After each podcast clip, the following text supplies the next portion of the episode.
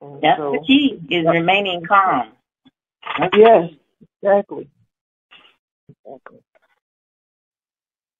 I've had to learn that myself. My father would always tell me in situations because he knew I was I was quick tempered and had little Hmm. patience.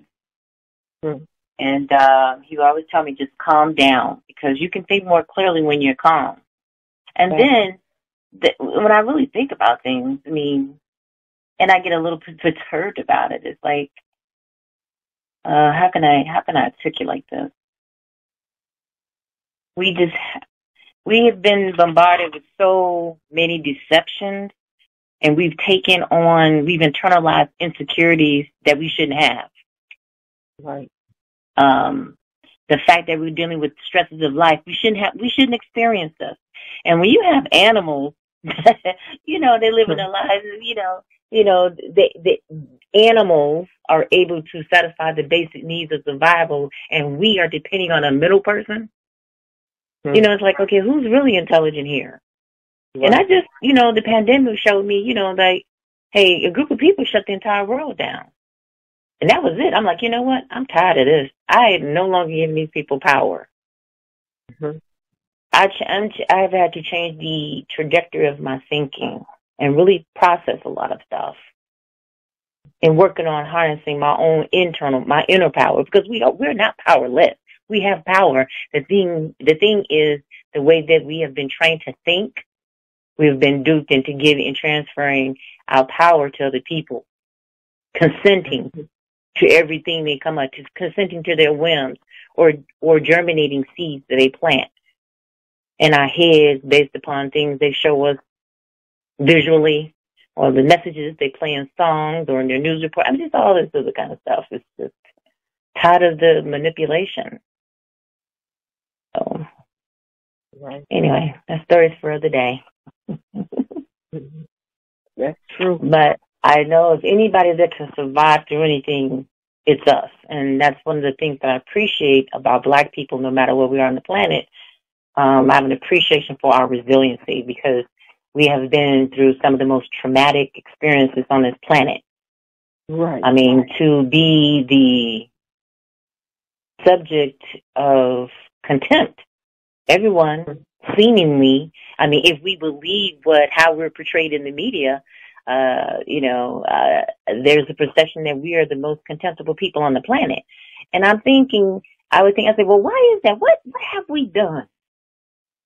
Why is it the people who have done the most heinous thing that, that, that, that their reputation is intact, but just the little things that we do, the fact that we're loud, if we sneeze too loud, it's just like, oh, they're so aggressive, they're this, they're that, you know, just silly Mhm. stuff, you know. But anyway, um,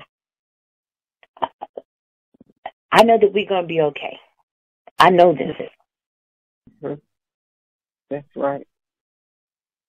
hmm We lost a we lost quite a number of people, but in my mind, that just means that they're much stronger. They can make things happen from the other side. That's how I look at it. And nothing physical lasts forever. So we'll have to move on one day. But in the, in the meantime, in between time, I'm going to enjoy my life That's and right. not live in fear. I, I just I don't have time to live in fear. Um, Well, I rebelled against the system some years ago when mhm. I really just decided I don't want a television in my house. Smart. You know, I haven't had a television for decades now. And I really kind of like stopped because it seemed like it's been forever. But even when I had television somewhere, like I came to, because I spent a lot of time in front of a television. I had so Mhm. much programming. And somewhere in my life, it seems like when I lost everything, I found myself Mhm. and, and those type of things, I it I, it gave me a different perspective about life, and I decided Mhm. to take take back my power because I saw that they had all the power to determine what I get to be entertained by, and I don't like that. Right. Know? and, and so I boycotted Netflix before um, Mo'Nique did. because Yeah. I could see what they were doing, how they would be uh, portraying. Yeah, they would be training us, but they were portraying us in a certain way that was always insulting. You know, Yeah. at, at a certain point, yes.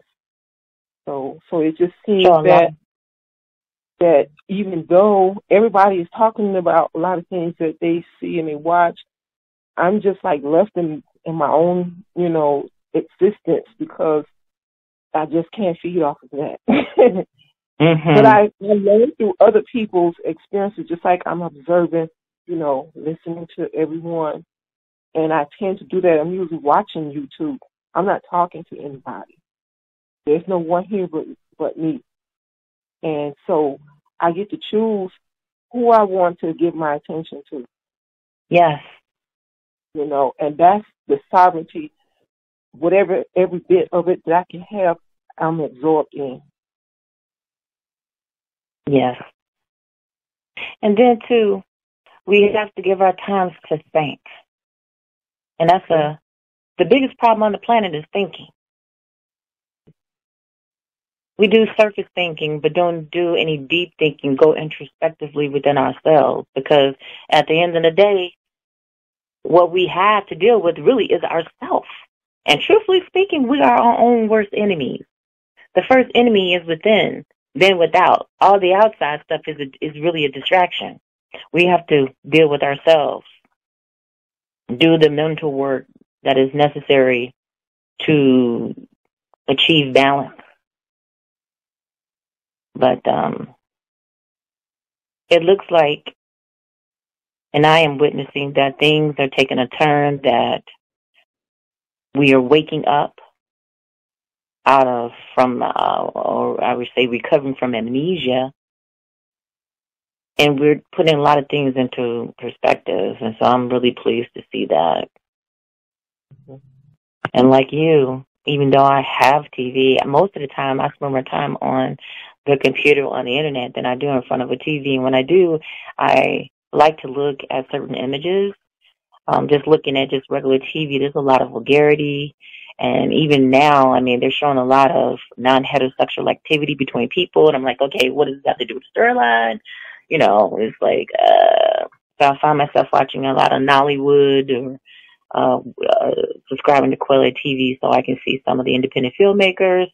Uh, they introduce film projects that show us South America, Central America, Papua New Guinea, uh, everywhere we are, and they're showing uh, people are telling our our stories, our narrative. Right. Mm-hmm. Yeah, that's what I want to see. Mm-hmm.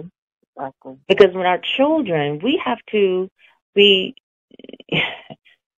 we need to protect our children from certain images, and I can understand why we assimilate or uh, aspire to some degree to be like Theo Ebo or the white folks. I'm just going to say it like that. because we, from birth, we've been socially conditioned.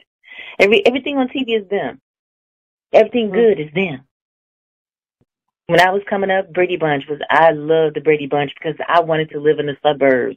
You know, it's like cool, you know, just so many things were inspired because that's how we've been visually socialized to certain things as normal.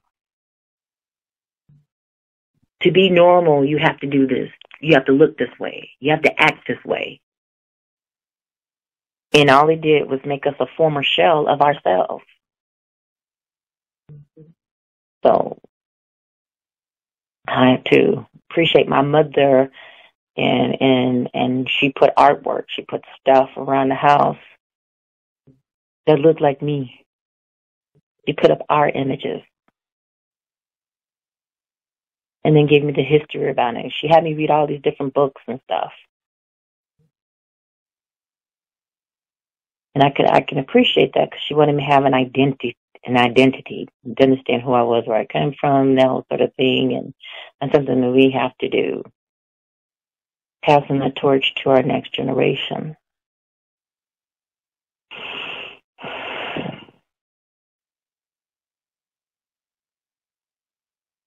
That's right. And the same thing for the education of our children because you know, um, the news that um, Florida doesn't want to teach um, history, it's like, well, the opportunity in that, I mean, teaching our history, the opportunity in, that is that, like, we should take the, you know, take the reins to to determine how our history should be told anyway. Yes, I agree with that. Um, ever since I was a little child, I knew I was going to be a teacher. I knew I was destined to be a teacher, but I knew that I didn't want to teach the curriculum that we were subjected to. I mean, to be quite truthful, the stuff that we learn, the, the current curriculum that we were uh, that we were brought up learning is actually African knowledge. It's our stuff that's been repackaged and given back to us.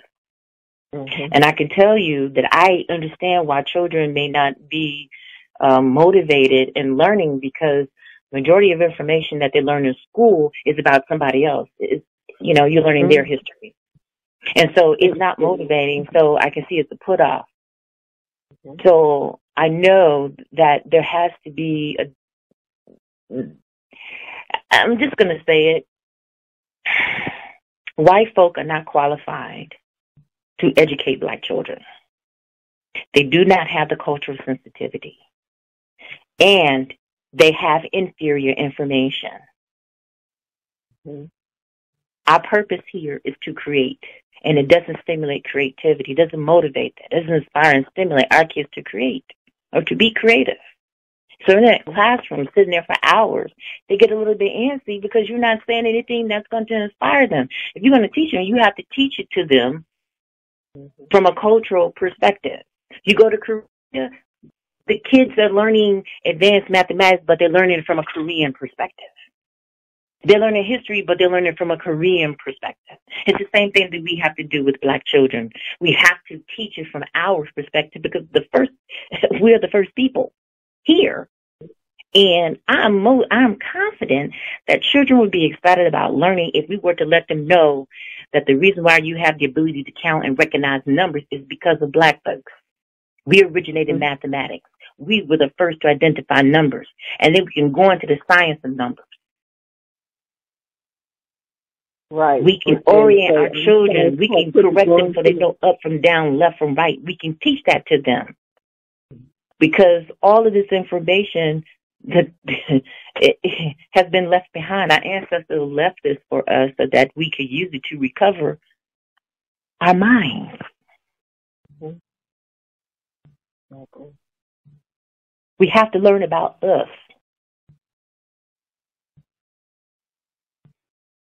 And then one of the pet peeves I have about U.S. education is we have all these advanced degrees, but we still have problems in society. If you're educated, you should be able to use that knowledge and apply it to solve problems. But the ones with formal education are crooked. So I'm like, well, what's the purpose? And I thought there, I said, okay, they're teaching us what they want us to know. And they're training us like you train an animal. They're training us because they know that we are going to think like them.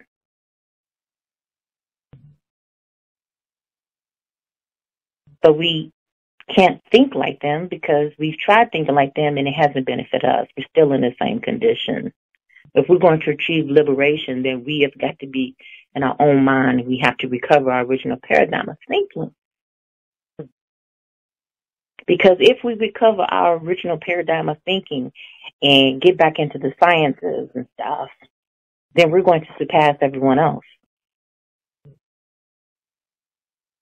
They've reached an apex. They've reached an apex of their knowledge. They learn by destroying stuff. They're always smashing atoms. That's how they learn. We got to destroy something and then put it back together. Then we figure out how it operates. But we, we observe. We understand the order. We look at the universe, we look at nature, we see order. They look at the universe, they look at nature, and they see chaos. So they operate from chaos. They operate from destruction. We operate from order. we operate from creativity. And it is creating a clash within us because we have taken on someone else's programming and it is conflicting with what we are at the DNA level, what's innate within us. It's creating a conflict.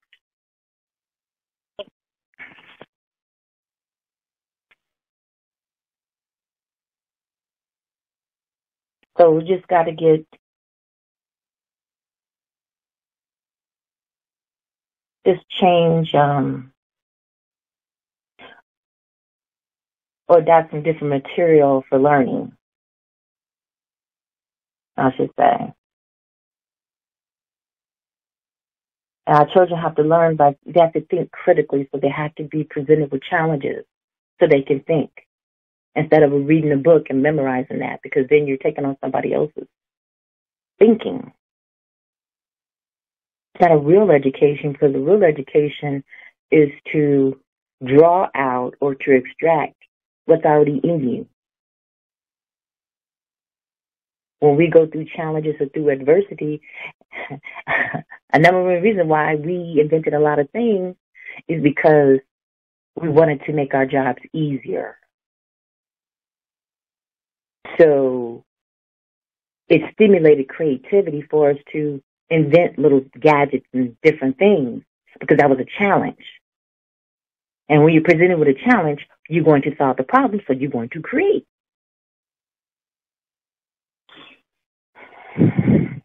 We didn't have to read a book. We had to think. We had to compound facts. We had to observe, and then we confirm, and then we test.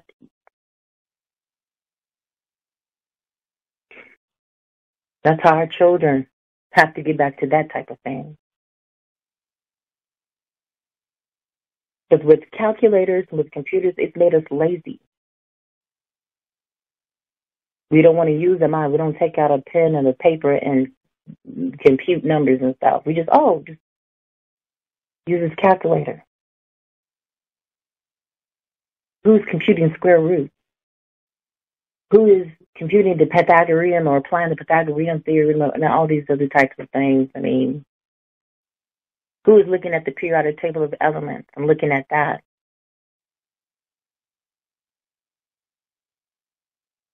And relating it, seeing how that periodic table of elements relates to us, relates to nature. You almost have to rely on the periodic, the periodic, what a periodic chart of elements in order to eat food. You have to go back to food science, know the proper way to combine food so you can get optimal benefits from what you're eating because there's a lot of processed stuff. We need a real education.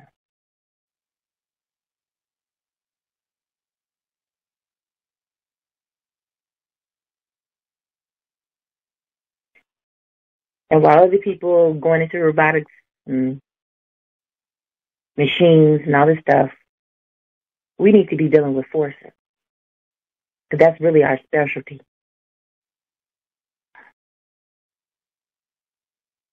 But again, those are stories for another day. You notice how they have us doing like um multiplication like one times zero equals zero, which is wrong. If I have an apple and I multiply it by nothing, I should still have an apple, right? So it's kind mm-hmm. of like weird. Yeah, they have us on some weird stuff, but you know, everything else seems to add up. But that multiplication part, it makes no sense to me because you can't have something, you can multiply something with nothing and end up with nothing. if I'm holding something well, physical and I multiply it with nothing, I should still have that thing in my hand. Well, here's the thing. Is there really a such thing as nothing? This is where you this is part of the, the, the thinking that we don't have because our thinking is not rooted in the science. It's not rooted in the science of nature. Nature itself is a science. So nothingness to them is like a void. But nothing to but nothingness to us and our paradigm of thinking there is no such thing as nothing.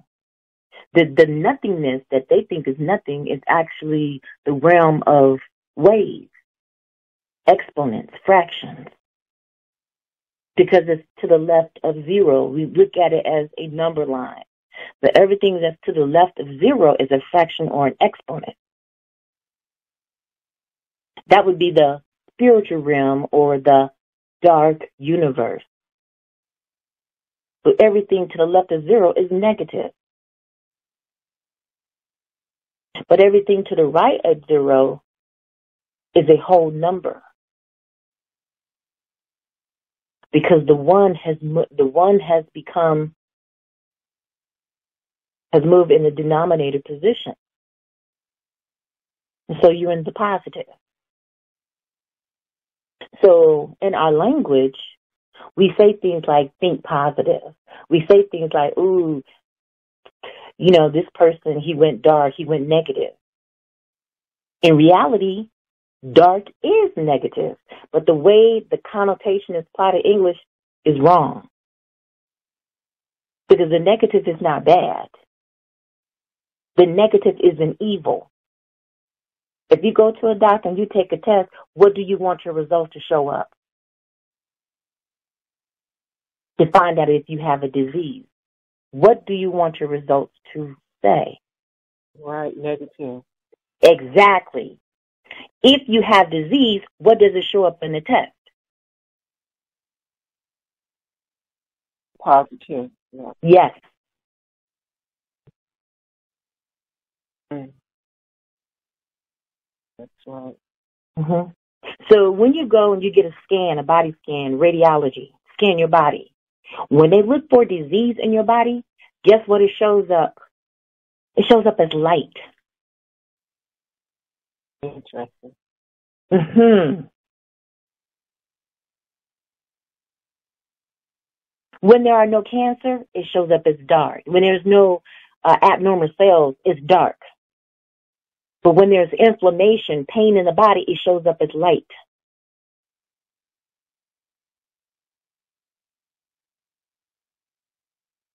But just think about how we have mentally, how we've been conditioned to express ourselves using language, using English connotations, English word deceptions.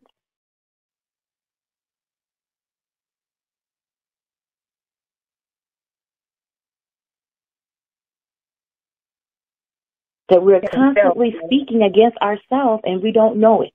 We constantly lie against ourselves and we don't know it. And it's because of language syntax, how we use it, how we've been influenced, how we've been taught to speak and use language. And we're constantly lying and don't even know it.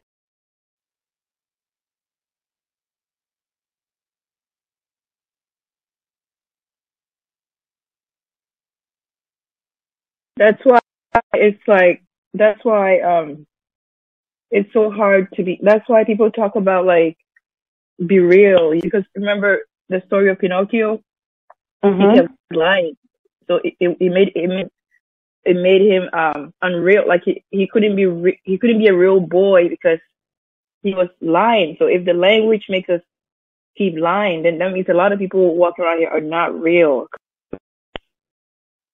in order to be real, you have to not lie. You, have to speak the truth. Have to and it truthful. may- and if it- the language, hmm and the the the reality that has been imposed on us is rooted in artificiality, is rooted in fiction, is rooted in lies. That's why I said in the beginning we have been subjected to and exposed to deceptions. It's, it's like Alice in Wonderland. The deception goes real deep, and it's um but we're we're we're we're we're we're we're, getting to a point where we're starting to see the wordplay, and I and I, I smile when I see like some of the the the rappers or someone who's a poet and they're and they use wordplay and they're starting to see, uh, hmm, this is interesting. Um, Katt Williams in his stand up routine was talking about the English language and certain words, and he was like, you know, I was confused because the word knife, and he spelled out the letters knife. He's like, what's the purpose of having a K? What sound does that make? Exactly. And there's a lot of words in the English language that have letters that are silent. So what is the purpose?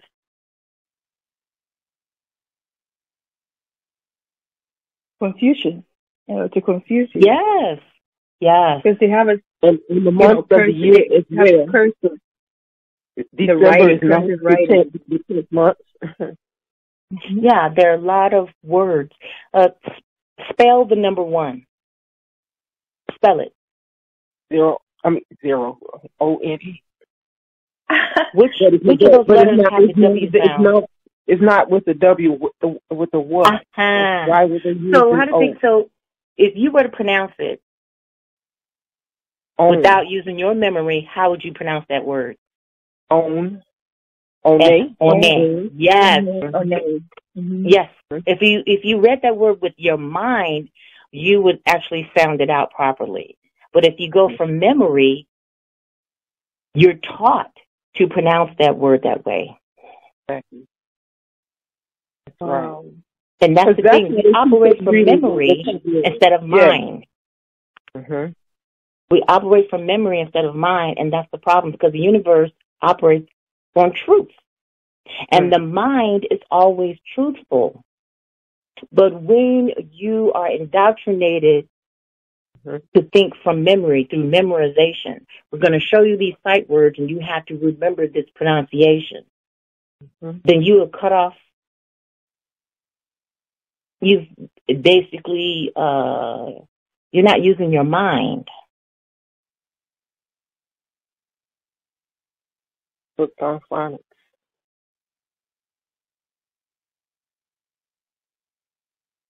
and his language is uh is tricky. And then English Right. has a private side and it has a public side because the English that is used by uh legal professionals, they use a different language. They have a whole dictionary. Right. One hundred percent. Yep. Right. Mhm.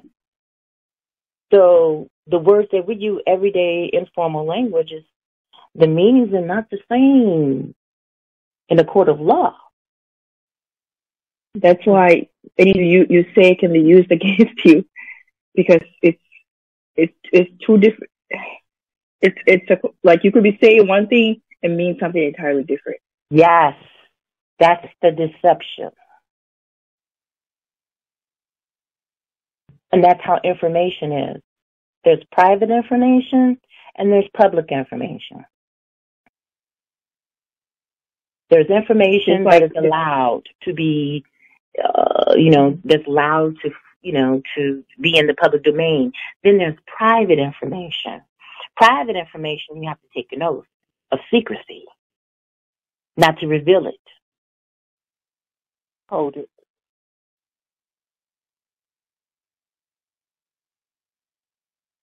California state is completely different from the California state. California state is Cal, and then state. Sorry, I mean state of California, state Mhm. of California, and then California state. Two different, completely two uh, entities. Yes. One is private. One is private. One is public. California Yes. state, just those two words. California state is different Yes. from the state of California. It, it, Yeah. This is every state. Delaware state is different state of Delaware. One Yes. is private, one is public. Yes. It's all in the language. The words. It's Mhm. two. It's operating on two different dimensions or whatever. Yeah. So you could be saying one thing, double speak. Yes. That's it. Yeah. Yes. How did we end up with, with Washington State and Washington D.C.? That's the District of Columbia. That's like the capital. District Right. of Columbia. Columbia. Hmm. District of Columbia. It's just a lot of things that's right in front of our face. Columbia is the goddess that they worship. Hmm. Yep. And so is California. At least Yep. Yep. And a lot of the European holidays that we celebrate, uh, is actually we celebrate their criminal heritage. We celebrate their war heroes. We celebrate their colonizers, their imperialists, their murderers. We celebrate them. Don't know that. But getting back to a quick thing Yeah. about language, since I've been learning Igbo and learning some of um, some African languages, um, those languages are actually actually math codes, and those languages, in the, the, the syntax in which those languages are spoken, can be how can I put this? to confirm the truthfulness of the syntax and truthfulness of, of the statement. If you read it forward and backward, it's still conveying the same message. It balances to zero. In English, it's not like that. Because we have, what do you call it, adverbs. You, it makes it difficult to convey a truthful message or to convey truth because of the syntax and the little tricky adverbs, adjectives, and and and, and prepositional phrases and, and so forth. You're either pregnant or you're not pregnant. Not almost pregnant. Not somewhat pregnant. It, it's it's kind of like there's no in between. But you can take a statement, a sentence in the English language, and it's vague. Doesn't make any sense. It's completely open and it's not closed.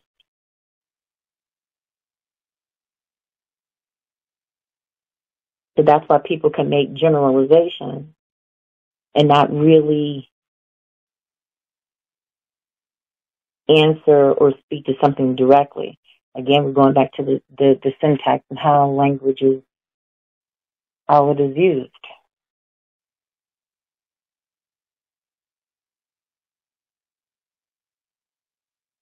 The language That's is why And the to law, look at it. they don't, go ahead, I'm sorry.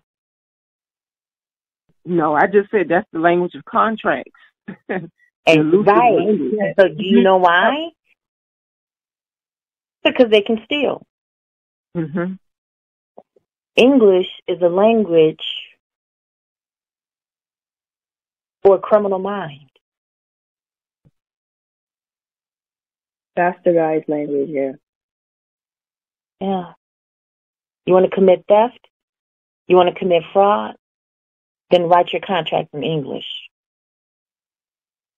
Exactly, yeah.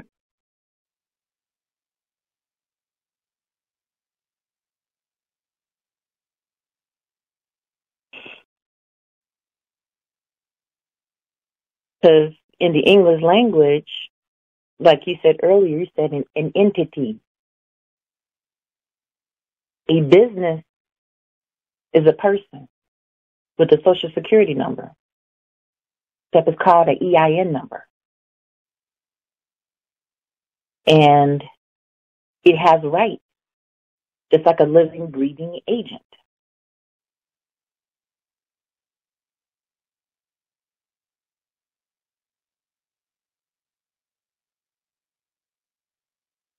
So it's it's very interesting how business entities are used and how business entities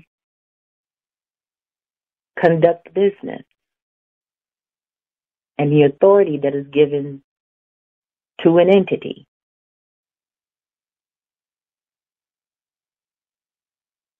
Because one of the things I wonder, what is the name of this country?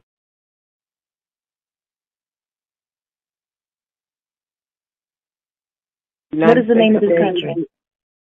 United hmm? States hmm? of America. Is it the United States? Didn't the country the go bankrupt United and they have to change the name?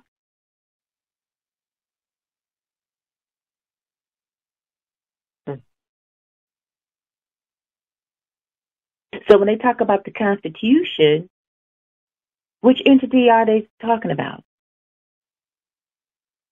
For which entity?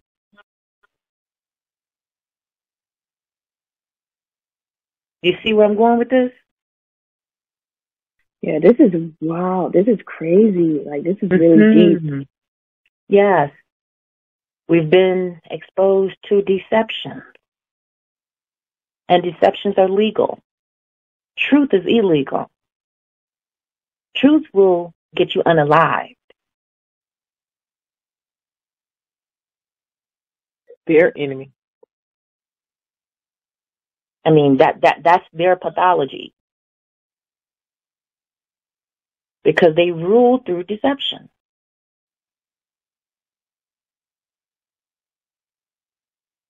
So I question information that's being disseminated in the public domain. I question it. Okay. How is this important to me? How is this going to impact me?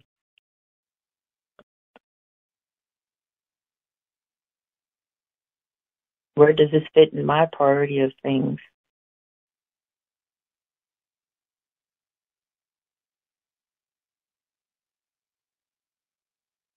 Because our minds are so powerful that if people plant seed, we will germinate it. We will cause it to happen. Because when you fear, your fear will cause things to happen. When you're fearful, when you worry, that which you worry or fearful about, you were going to cause to happen because you're sending you're sending mental energy towards it.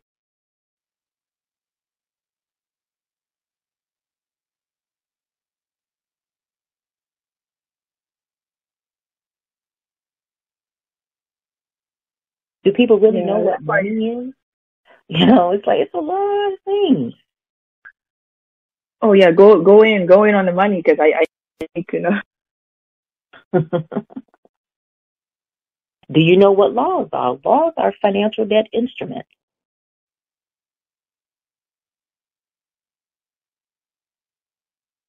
Pretty much everything that happens, everything, every,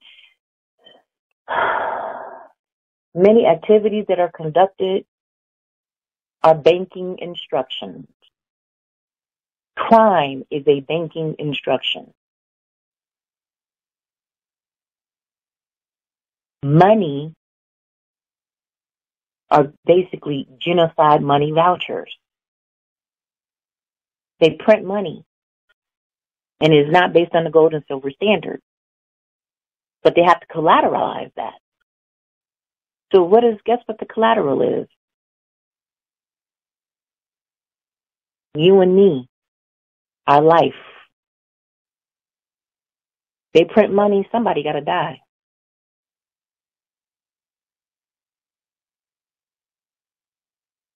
There's a prime debtor. A lot of stuff that goes on. Every crime has a market price.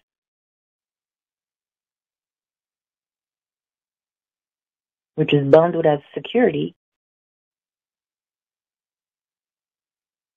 and market it on the secondary exchange. You tie in the bank. A lot of things are. Yes.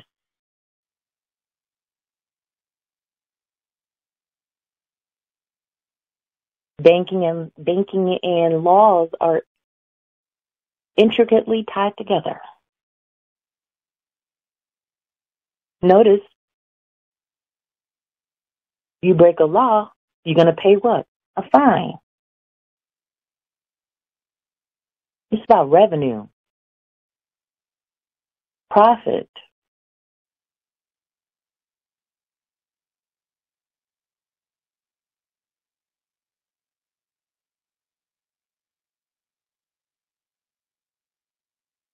We've been duped.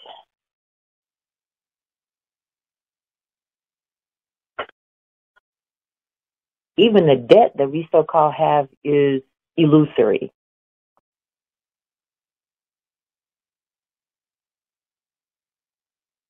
when you understand their accounting system, electronic ledger,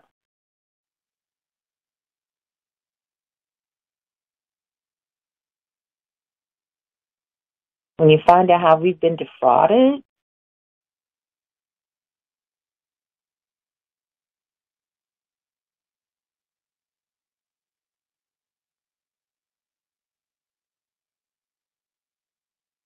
it'll piss you off. And you become cynical.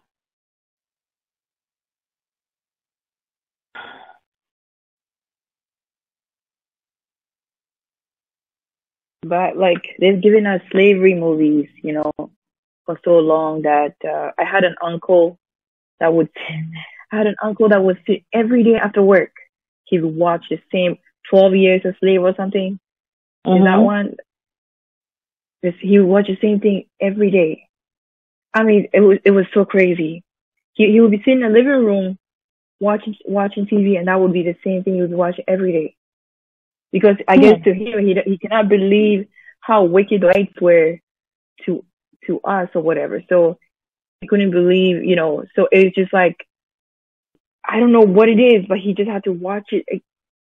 These movies are not easy to watch, though. They're not easy to watch, but I mean, those, those movies are dramatization and all that stuff. Hmm? Those movies are, are, was internalized it or something. He was watching mm-hmm. to internalize. I don't know, but why would you occupy your mind on this? But it was yeah. one of those movies, like either I don't. There's how many of those are there? Twelve Years a Slave and this other one's Roots. No, it was Roots. Roots. Yes, yeah. Roots. Oh my god. Mm-hmm.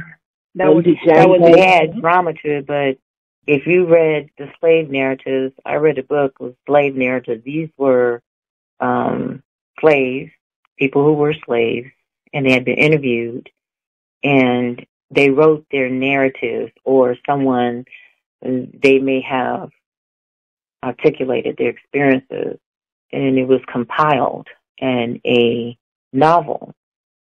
And I, really must say that the language in which they used the English language, they were very smart, very smart, intelligent people. But the conditions, they had to endure harsh conditions. They had to endure being dehumanized. Um, and that was, that, that's really something.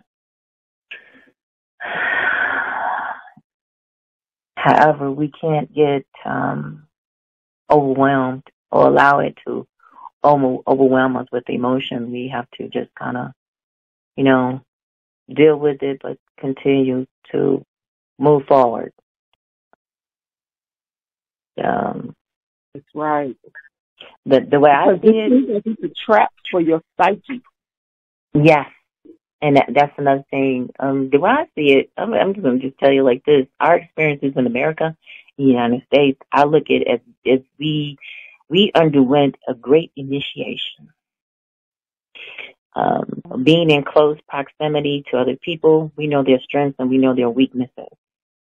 Mm-hmm. We know them in a way that others who grew up or lived in predominantly black societies don't. So, um, we're in a position to ring the bell and let them know this is this is what you're dealing with. These are the kind of forces you're dealing with. You have these people that come into your environment. You know, know what you're dealing with, and we know from experience.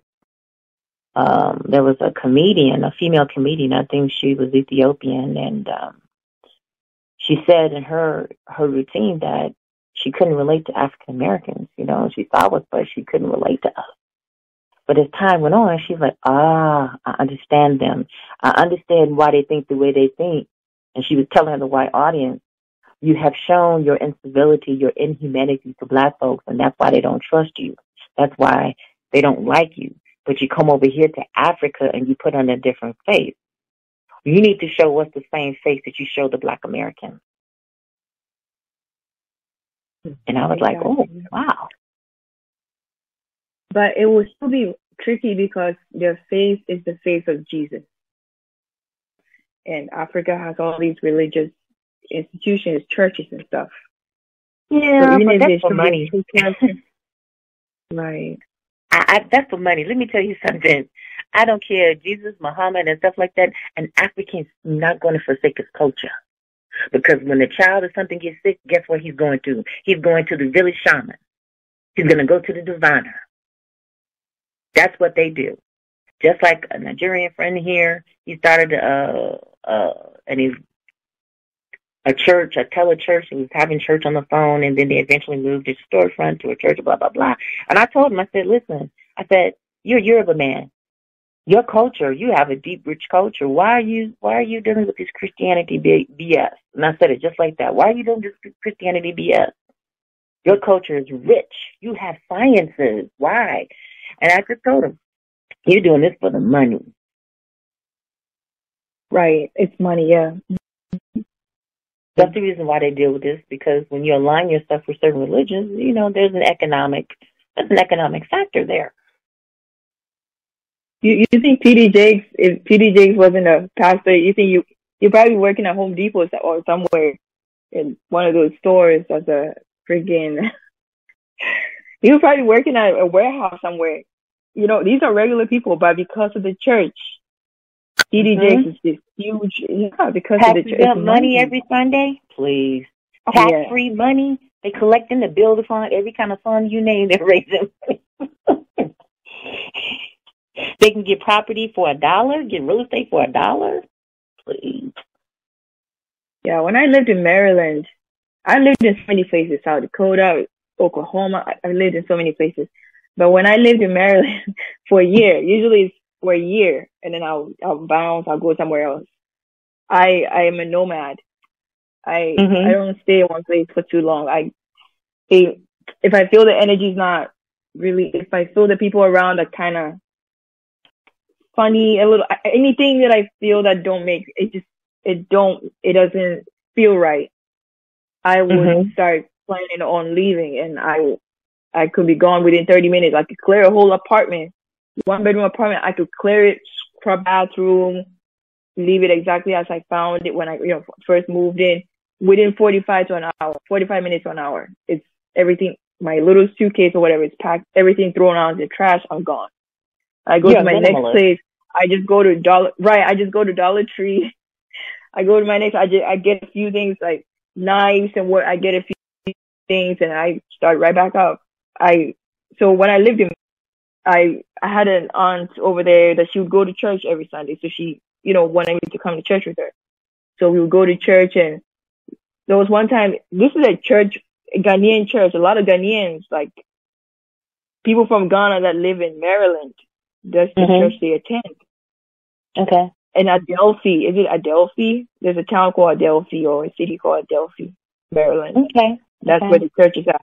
And they would mm. go to church every time. And then one time, pastor was talking about God has been so good to him. Like he's a Ghanaian pastor. He's a pastor from Ghana. He's talking about God has been so good to him. Right now, he lives in a seven bedroom house in in the U.S. He lives in a seven bedroom house with his wife and his five children. God is so good. I when I heard, I, I listened. To, I'm I'm thinking to myself, we're just living in regular apartments. Mm-hmm. And all this money that we're, it's money. The church is just all business, money. Yeah. The church is definitely a business. Who in your, like, not even, who, which African American today can boast of, like, a three, even, I don't even know, it's apartments. The most you're going to get is you can get a home but seven, like a seven bedroom mansion, like a seven bedroom house, what mm-hmm. kind of mm-hmm. job do you do to even, as a black man, like as an African man too?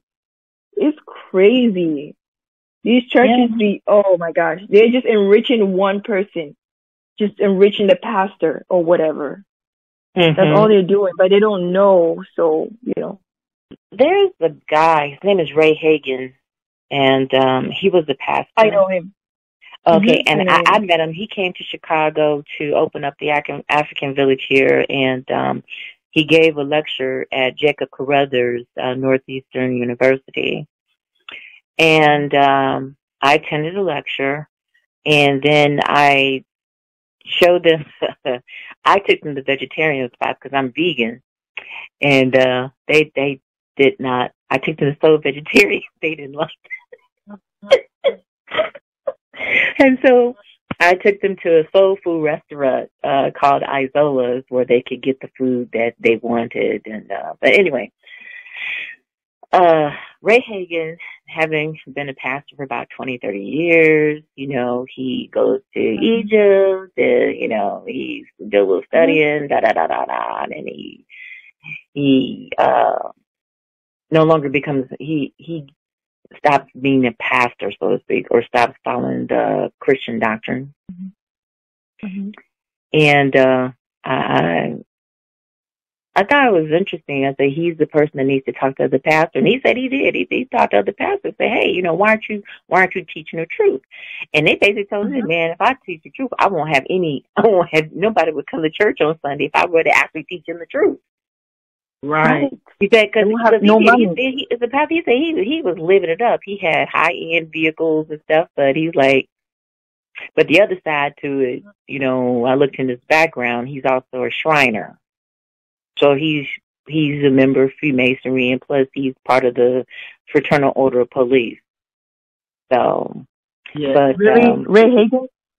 Ray Hagins, yeah. yeah, Mm-hmm. yes, he is the But you know, connection. somebody, hmm somebody was saying that they suspect that he's low key, and when I heard that, um, it really hurt me so much. Somebody said he's low key, and, and not just one person. A couple of people have said it too, that he's low key. But you can't don't be in his what- organization, huh? You don't know what low key is?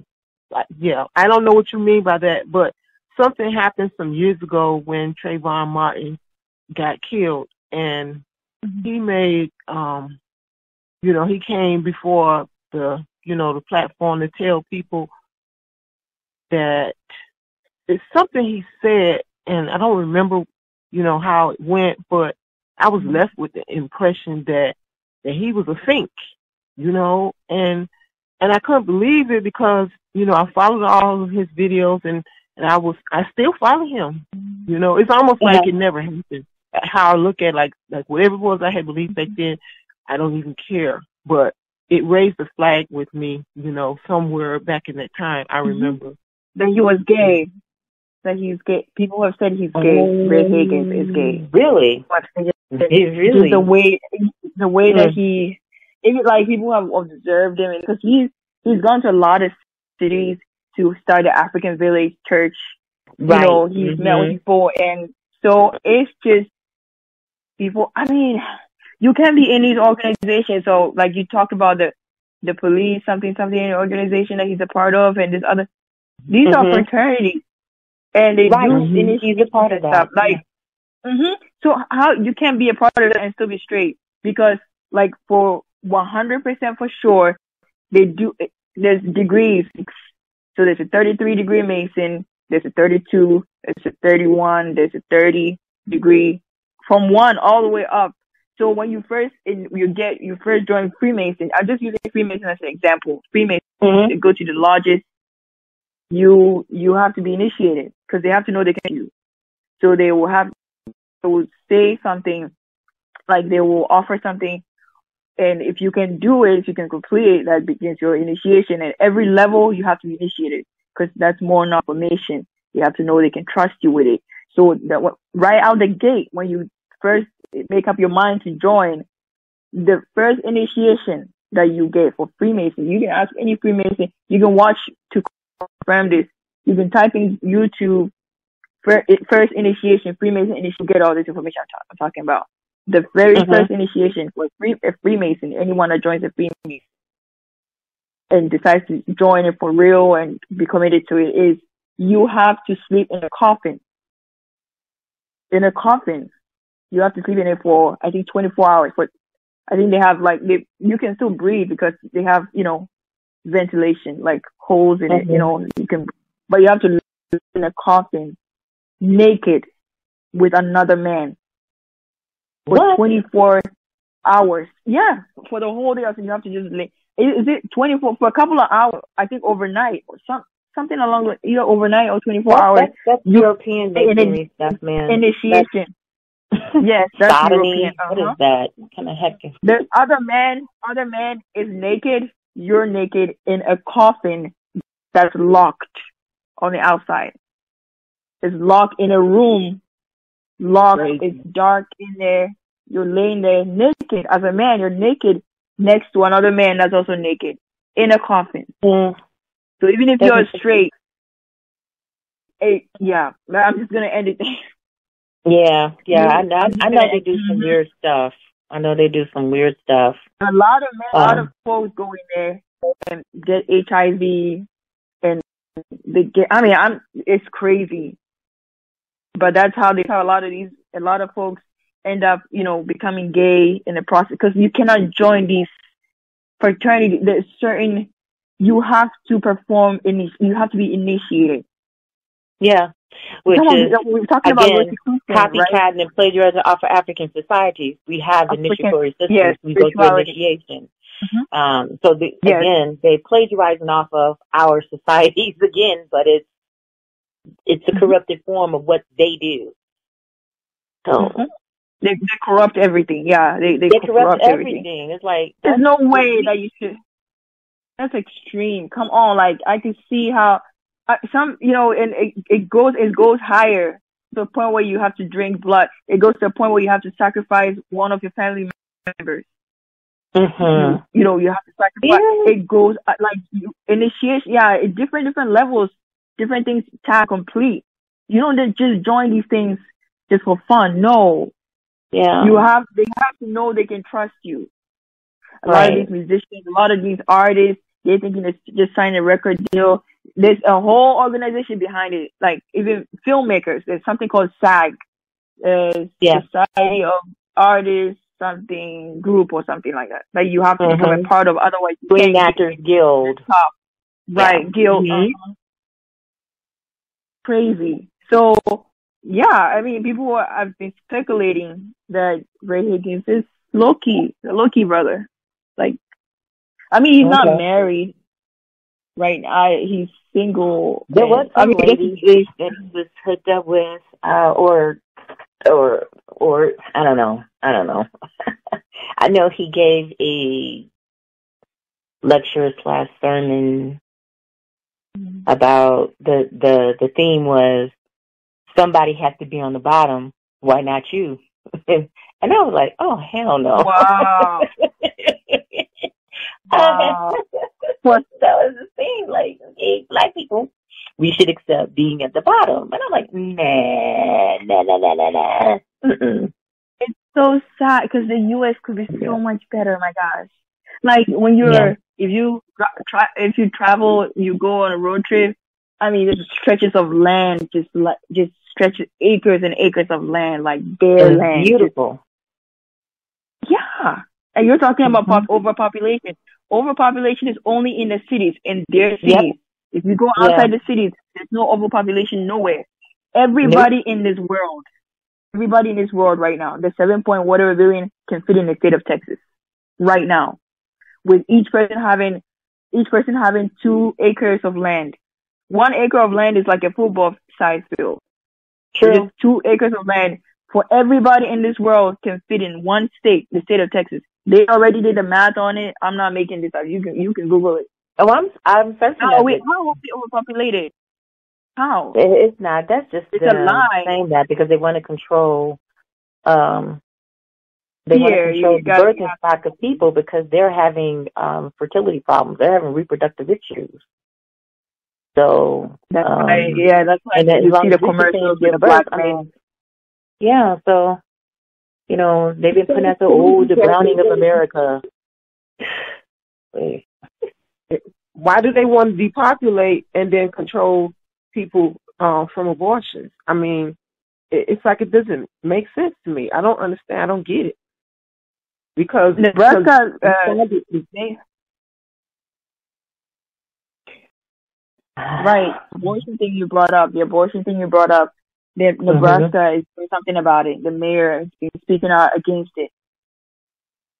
Well, they claim it was for black women, but the truth of the matter is a lot of white women were having abortions. And the reason I know is because I had a discussion with my gynecologist years ago. Um, and he said uh, many many Caucasian women get abortions, particularly if they're career minded and they can't or they don't want to have a child. Uh, it, it's like it's a no brainer for them. If they have an unwanted pregnancy, they're going to terminate it. No ifs, ands, or buts about it. Uh, the reason why those statistics are not as open and as available is because most of them have private insurance. But if you're getting government assistance, uh, they're going to report those numbers, and it's kind of skewed. Mm-hmm. So I know that some time ago I had a conversation with a Caucasian woman who just just started sharing her life story with me, and she just mm-hmm. she disclosed to me that you know she had a number of relationships. Um, she contracted uh, STDs and so forth. Um, mm. and it, it was just like a lot of TMI into the conversation. Right. And, mm-hmm. um, and I was like, wow. Mm. Um, so, um, you know, there's a scientist, a doctor scientist called Robert C. Gallo. Mm-hmm. invented the HIV virus. He invented the HIV virus. They put a bunch of viruses together to create that HIV virus. Robert yeah. C. Gallo. That Robert C. Gallo? Why are they Robert creating, why are they playing around with pathogens and creating, what's the point? They combined a bunch of population. I mean, these people have been on a, uh, on a, I don't know who, they're working, definitely work, they're getting paid by somebody. These scientists well, don't just. yeah, I mean, I say that. I, I, I know. I, I do know. I, Barbados, uh, Barbados, on all Barbados and some of, a lot of these islands, they're selling island, whole islands to rich people. And guess what? They set up their labs over there. The laboratory, they set up their labs and, and they, they, you know, get, they fly in, if blood, people's blood samples and stuff gets flown in onto these islands and they're, they're testing all, they're doing all kinds of experiments and all kinds of things on these islands. Private islands though. So nobody can mm. come to it. You know what I mean? It's a private property. So they can mm. do whatever. And they can look into DNA, do all kinds of stuff, create all kinds of stuff. There's so much stuff going on right, like in, in this it's incredible. But somebody. This conference has reached its maximum duration and will end in one minute. Oh crap! Oh my god. It's okay. We can call back, but we have to let it end though. It has to end okay. on its own. Okay, we're gonna let it in so one minute, and then we just call right back. Okay. Yeah. When it cuts, it cuts off. I thought it said right five hours. My phone says four hours. It it, oh. it has a five hour um limit, and then we call right back in. Okay, I must have called in later while everybody else was already on. It's four fifty one. Okay. Mm-hmm. What time is it over there? I have 102 a.m. 202. Yes, indeed. 202. a.m. Hi. Hey, everybody's back. Hi. Sonia from Chicago checking in. Hey, Sonia, it was so it was you all along. Yeah. Oh my God. Right. Who's the other lady? Who's the other lady? Uh, next to this, next to the sixty-six. Oh my God! I was I was asking about you too. I was asking about you earlier. I didn't know you were the one speaking. Oh, I know. I about Sonia?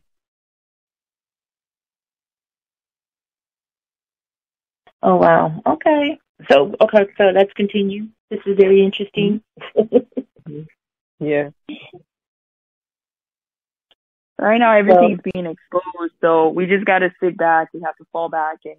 So it says that it's recording it. So who's listening to these conversations?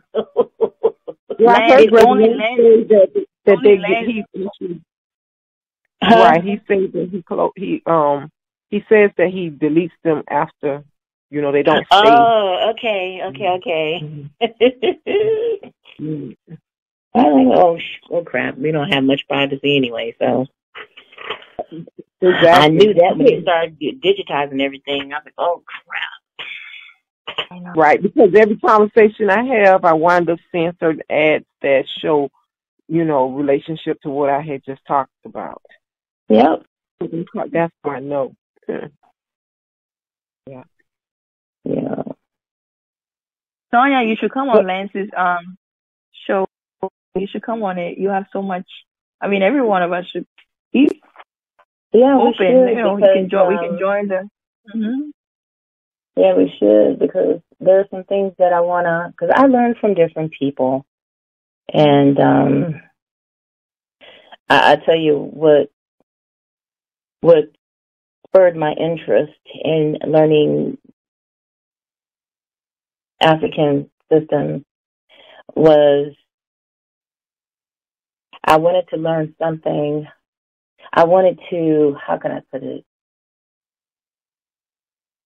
I got tired of reading history and reading different things, and then it would change because it wasn't truthful. Something, some information would change, and I'm like, ah. So the one thing I know they can't change and can't tamper with is uh, things that are science related, things with nature. Um, I had to go back to the beginning. I had to go back to our ancestors. I had to go back to the information that our ancestors had, and not hmm um, not with the information that the European has presented because he's controlling.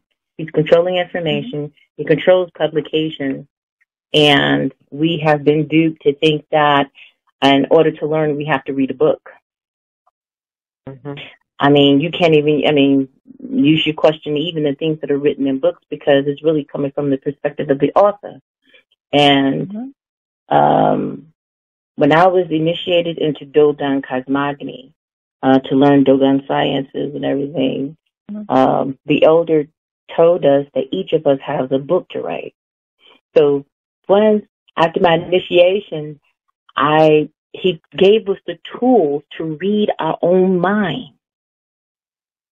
Every answer is in you. The questions that you have, anything that you can see and have a question about, the answer is in you.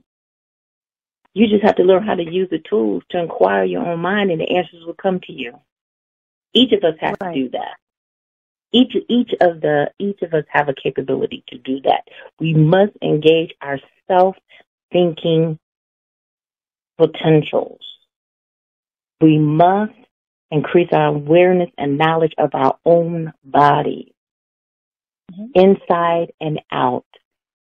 Because everything that happens in us also corresponds with what's happening outside of us. And this is why ancestors, a lot of the structures that they built really actually corresponded to the internal systems that operate within our body. They could see there's a parallel between um, motions, actions, events that were taking place in what in space that was similar to what's going inside our bodies. And actually, when you look at, he used to make us look at films of brain neurons. And we he would ask us, you know, what color is this, and and what does that color signify? And when you look at a picture of brain neurons, it looks like space. It looks like all these little stars. It was really, really, it was, uh, it was really amazing. Uh, he would challenge us to learn the five basic senses and understand what was unique about each sensory organ. And he would put together uh, information about the eye, about the nose, about the ear, about the mouth. But from eyes we get sight, so we would learn the fractal geometry of sight, the fractal geometry of sound, the fractal geometry of smell. And each of our senses corresponded with a harmonic frequency. Each harmonic frequency corresponded to a color and vice versa. So you started. So when we would learn numbers, we would see that the the natural numbers from zero through four were original, and then the numbers would replicate, and you get it was sped out of five, it was sped out of six, it was sped out of seven, but they were replicas of one, two, three. I'm sorry, of zero, one, two, three, four, and so forth, leading up to the number nine. I mean, we really went into these numbers and mathematics, and it was just truly fascinating. So I started doing, um, I started having reasoning sessions um, with a brother in the UK. He was Igbo, and we really, really, really cracked a lot of code. Um, one of the tools we worked with was the eye of Heru. There's a left eye and there's a right eye. And we had to figure out what was the missing fractal. And he and I, in doing our daily reasoning sessions, we figured out what the missing fractal was, and it was sound. So that's when we started getting looking at the linguistic components because sound is an overlay of numbers, and we started breaking down the sound code, sound fractals in Igbo, for example, because the English language, the reason why the English language has intelligence is because Igbo language was infused into it. So, uh, in, I have the ability to take a word and I convert it into an Igbo sound fractal to the, to to find out what the word is actually conveying through sound, what the meaning, because every action is codified in a sound. A consonant letter and a vowel. And consonants are frequencies and vowels are particles. So consonants are clicks. Our language is the click sound. So we started putting the pieces of the puzzle together.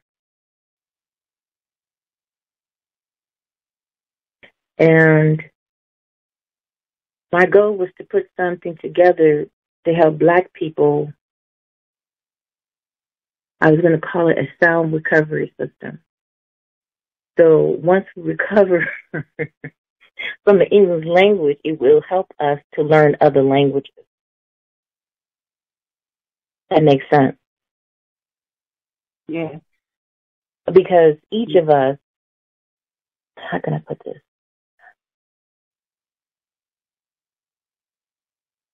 Our mother tongue is in each of us. It's encoded within ourselves. You just forgotten it. So you need a tool to help you extract it, to help you remember your mother tongue, because it's in you. It's in each and every one of us. And the proof of that is the way we pronounce certain letters. And there's a phenomenon that people make fun of when, you know, when a group of young women want to name their children these non-European names, they would come up with Lakeisha, Laquan, Shaquan, Jaquan, and stuff like that. And they're made fun of. But it's something within them. It's like we don't want to give our kids a European name. And so what they're reaching, they're reaching into uh, the sound root DNA that is already in them. And we make fun of it because look at the spelling. Oh, that isn't, that isn't, that doesn't look right. Oh, that's a ghetto name. But it's their way of trying to, how can I put it? It's their way of trying to find their center again. Mm-hmm. And they're doing it unconsciously. And if you look at those names and you break down the sound, the sound code or the sound fracture or the sound fractal, because each syllable is a sound code. The sound in that name are the exact same sounds that are in mother tongue, particularly the KW or the qua, qua sound, because the KW sound, it causes synchronization. So without us even knowing when we use the Q or the KW sound, our cells are trying to find that balance. It's trying to realign us. It's trying to, excuse me, cause synchronicity again. Trying to realign us through sound. Even though we may not be consciously aware of it. It's, it's real interesting. I have to put a PowerPoint together so I can, can visually see it. Because then you'll start to start, then you'll start to break other things down. You're like, oh, this is the real origin. Yeah. Yeah, you know how you talk about all the um, all the everything where every question we have, the answers within us. Yes. So there's an easy there's an easy way to do that for 30 days, right? If you want to know who you are, like who am I? You have all these questions, right? One question mm-hmm. at a time. You just take a piece piece of paper, you write it down. You write the question down. Who am I? Mm-hmm. You put it under your pillow, and you go to sleep. Every day mm-hmm. before you go to sleep, you take the paper out, you look at it, you look at the question, you know, you you ask the question in your mind, you know, with your mind. You just look at it and read the question. You put it back under your pillow, you go to sleep. Do this for 30 days. The answer will be revealed to you. The, the universe has to answer to you because it's a yes. law, the universal law, law of repetition, law. Of. There's so many, there's seven universal laws, or there could be more, but it has to respond. The universe has to respond to you because yeah. you've repeated it so many times. Your subconscious mind has to. It has no mm-hmm. choice. So yes, any question you have, the answer is within you. It's already within mm-hmm. you, and it has as within, so without. So if it's yes. within you, then it has to be revealed to you. Yeah. You're absolutely right. We cannot go to anybody. Uh huh. Oh, go go on. No, you, you're absolutely correct. I, I agree with you. Um, myself. I know when I was a little girl. I, I'm sorry. Oh, go ahead. Okay, let me, let me get it out. Get my thought I out. I was going through me listening to you, and when you was talking about how it is, like you know, who we are is inside the answers inside of us all the time. But mm-hmm. it made me go back to a time when I was a child, and and all of the heroes were were Caucasian people. And I remember one of my favorite shows was the Marvel character um Isis. And mm. I remember oh, it always resonated with me that that I was her. And I never had any idea that that character literally was you know, a black person. I mean, she was in right. Isis from became yes. a late mature adult, but mm-hmm. something always was in me. It always had resonated like that was me. You know, she just happened to have the the, the star image of her, and so it's just like a lot of symbol, symbols of, of things in the world. I had always like something was about everything you know, the Star of David. Um, you know, I questioned everything as a child, and. I wasn't in, in the place where people were like conscious and and anything like that. And so I always knew that like something I was supposed to know, like like I was um a special child of God, but everything I was reading was saying I was a poor wretch, and it just didn't resonate with me. I didn't understand, you know, like mm-hmm. how do you get close to God, you know? Right. And so a lot of things just like it always made me feel like I like there was no hope for you as a black person. You know, there's no no no black angels in the in the Bible. I I looked for hope for something to show me to be a special being. Mhm. So oh, only the, the, the artifacts in, in Africa um um reflect that, but nothing here in America other than pictures like, you know, when mm-hmm. they say, well, we're, people are indigenous to America, and I look at a lot of the pictures, and something is missing. Something, something just doesn't resonate with me. Like, that's not my, my, I know, I feel like, like aspects of me is around the globe, or you could say around the realm of Earth, because they say we're not a globe, whatever it is. And and I when I left from America for the first time being in the military, that's when I felt like I was a citizen of the world. And Yeah. so just getting out of the vibration of America was where I had that expanded kind of feeling. But hmm the thing is, is that as I become, you know, aware about the history, the ancient history of America, and there's debate about America being the oldest continent and so forth, whatever, something in me always felt like Africa is the mother continent, regardless to things that people say. And I'm very open minded. I've listened to so much information everywhere hmm but I'm not sold on these things that they're saying. I don't want to deny the truth of anything, whatever it is, you know, Mhm. because I literally want to know. But where are the artifacts of our ancient people that look like me? You know, that's all what I, around you. They've been, and that that's interesting that that you said that because in the U.S. I see I see Africa everywhere I go. I see remnants of Africa. We got pyramids in in in, in downstate Illinois. There's Mhm. pyramids all over this country. Egypt, Mississippi, And pardon? Egypt, and, and Mississippi also. Oh yeah, you can see in the name.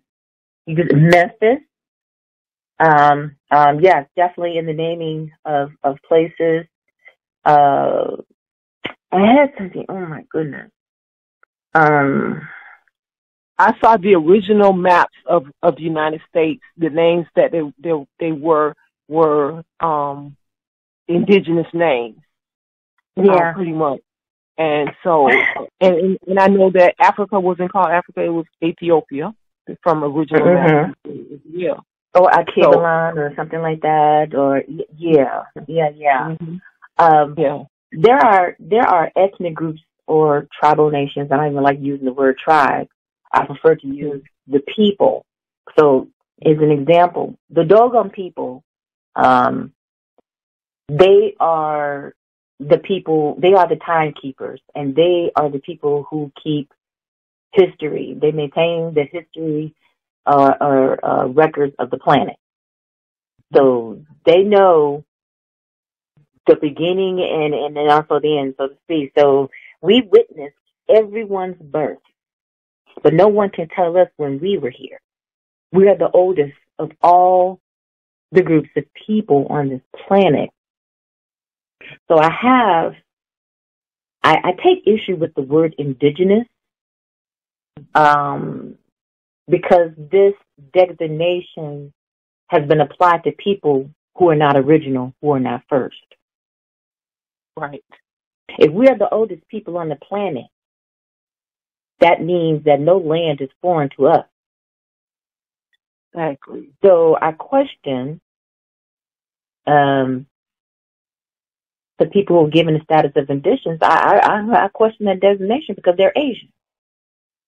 So how is an Asian indigenous to this land?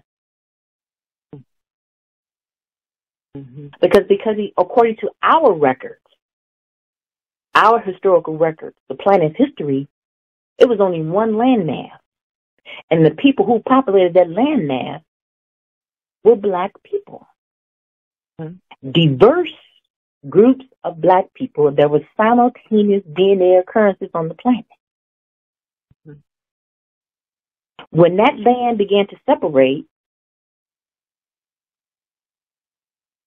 the land that remained intact was the mother continent that's known today as, as Africa. But all the other continents and islands were ripped apart because of tectonic plate shifts, plate shifts underground, and that, that, that, that sort of thing. So when we began to travel, we ran into people that looked like us. hmm Our cousin. Yes, because we were one. We were all we were all on a a land that was once joined together. So, Some of us Um, were nomads, and they're still here. yes, yes, Right. hmm yes. Mhm. So I, I I do take issue with the so-called Native American Um, because this land was not always called America. Mhm. Um, so who are the natives? The real native is the African. Mhm. And I know people say we not African, we need but we're the original people. We Right. are autochthons. So we were here first, and when the Asian or the Mongoloid came over here, there was a little clash with them.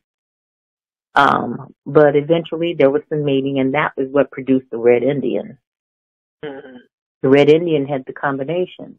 We produced the Red Nation, the Brown Nation, the Yellow Nation, and then lastly, the White Nation. Mhm. They were the Johnny come lately, the very last mutation.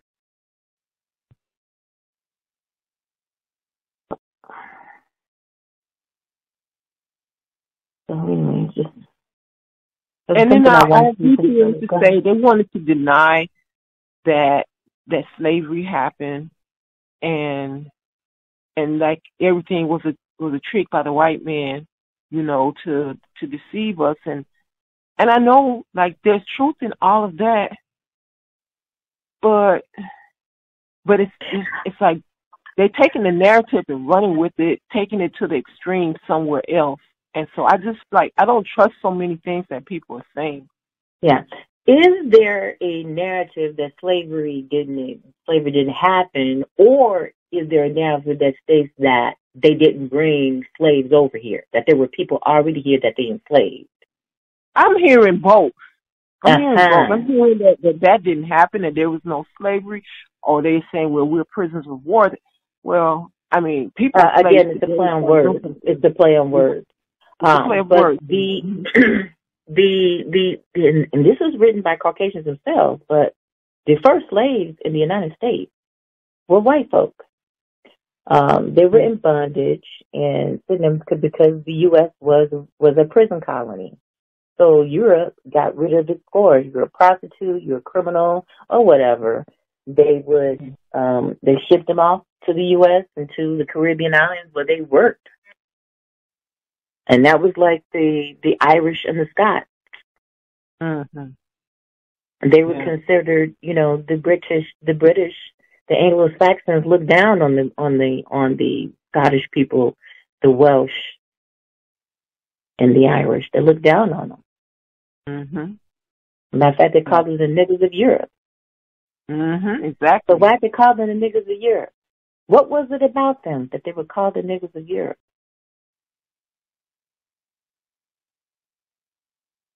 But that was interesting. Some descriptions of them back in the old days said that they were swarthy. They had coily Mhm. hair. Mhm. Okay, I know an Irish chick that has to. She uses the same products that black women use. She straightens her hair. She uses a relaxer. Mhm. But anyway, that's a whole nother story. but um, yeah. So there's a lot of there's been a lot of misinformation, including the size of Africa in comparison to um the other continents. They're saying Africa is the second largest. No, Africa is the largest continent on the planet. Mhm. It is very huge. It is the it's a colossal size centerpiece, and uh, NASA accidentally leaked a photo of the planet, and it showed how colossal the size of the continent was in comparison to Asia and the United States. Because and the original one showed that too. Yes. so if you turn America sideways, you can fit it into Africa. All the countries, Russia, several, you can fit it several of into them. North of Africa. yeah, yeah, yeah. Mhm. You can fit them into Africa. Africa is huge. Yeah. Mhm. So, in order for them to perpetuate their superiority and their supremacy or their dominance on the planet, they they they had to change our thinking of how we saw ourselves because they knew they couldn't do that uh, with that BS that they came to us. with. I mean, that they they had to come through religion. That was the first thing to break us down, break down our defenses. They had to bring that religion in and and teach us about their God and you know this whole story and all this kind of stuff. We had to see them as being something of importance kind of thing. And everything that was dark or black, they have to villainize it and they have to demonize it. And and they have to have, elevate everything that was white and light. But the truth of the matter is, let there be light equals let there be fraud. The truth of the matter is, everything that was bad was actually white. Death in our organic paradigm is represented by white. We wore white. When it was death, we wore white. Mm. Black is life. That's where in darkness is where you're cultivated. You're cultivated in a black, dark, watery womb of your mother. Mm-hmm. The universe right. is a dark, black womb, internally, mm-hmm. eternally pregnant, birthing stars. You plant seeds in the, the, the black soil of the planet in order for it to reproduce uh, produce and trees and plants and stuff that we consume. So we were very cognitive about colors. And we understood what colors meant because we had to observe colors because colors told us what was happening. It, it indicated what was going on. So we had a good sense of understanding the color spectrum and the color of things. We had a good grasp of it. Why don't police officers wear white uniforms? That's I mean, they, they, they were they wear black. They're always wearing all black, typically. Yeah, and so do the judges. Right. The doctors wear white. mm. mm. Death. Isn't that something? And then the things that they believe to do, they take the nutrients out, it kills you. White flour, white sugar, I mean, it's white rice. They've stripped white it. yeah, it's been stripped of nutrients. And then it is no longer it's not it's not good, it's not nutritious for the body because it's stripped out all the things that made it good. Mm-hmm. And so what they implanted in us, we we have this um insecurity regarding dark and black. We don't want to be associated with it, not understanding that if you have an issue with dark and you have an issue with black and you see this evil, then that means you don't like your own mind and you're not going to like yourself. You don't even right. see yourself in nature. You don't see yourself in its authentic form because, you know, you allow somebody else to come in and tell you who you are and distort your mental self-image.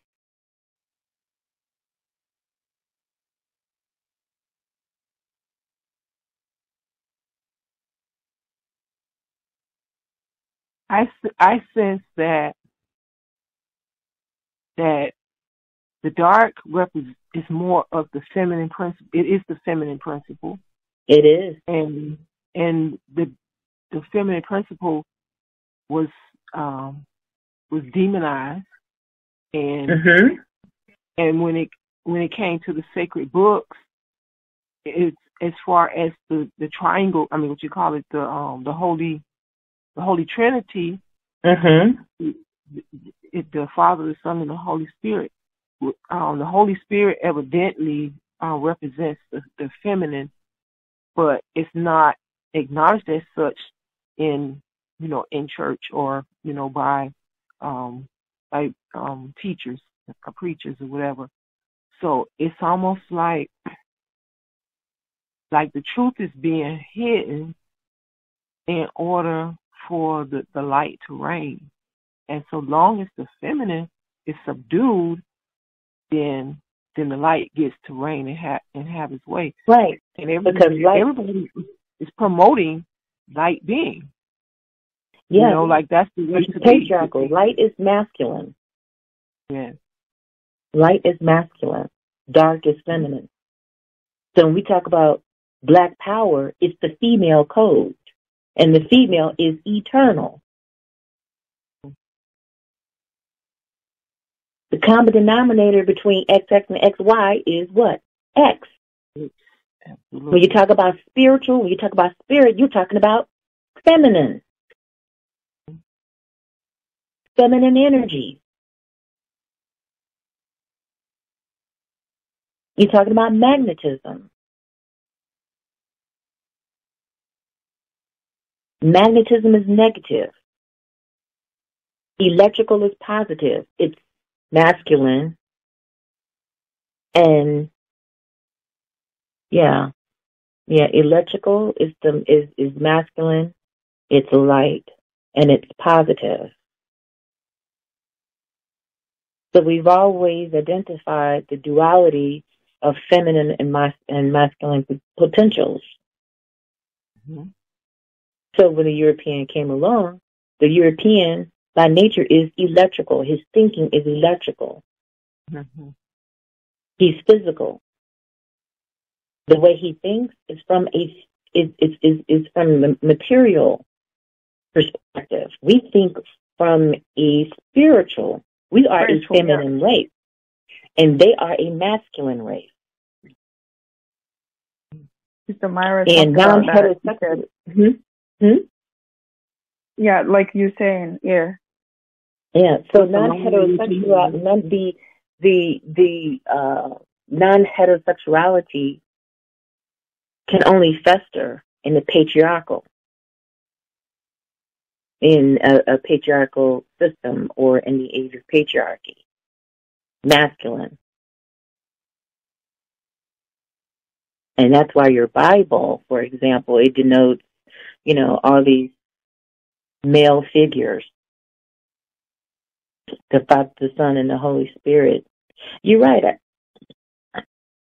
That, that that's uh that, that's interesting. I didn't think of that, but you're right. The the the spirit aspect would be the feminine, mm-hmm. but in us, in our paradigm, we say the mother, the father, and the child because that that's the cycle.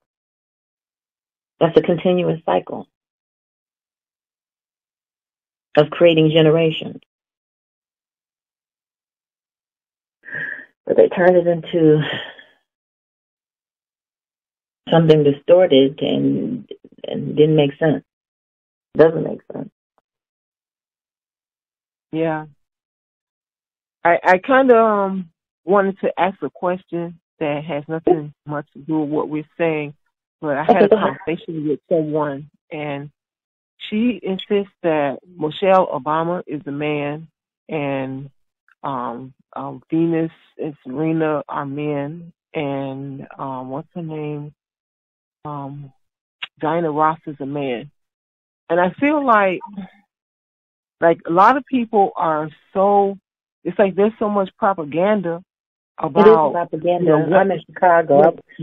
Michelle Obama, her family is well known here in Chicago. Mm-hmm. And Michelle went to the same high school I attended, even though she graduated before me.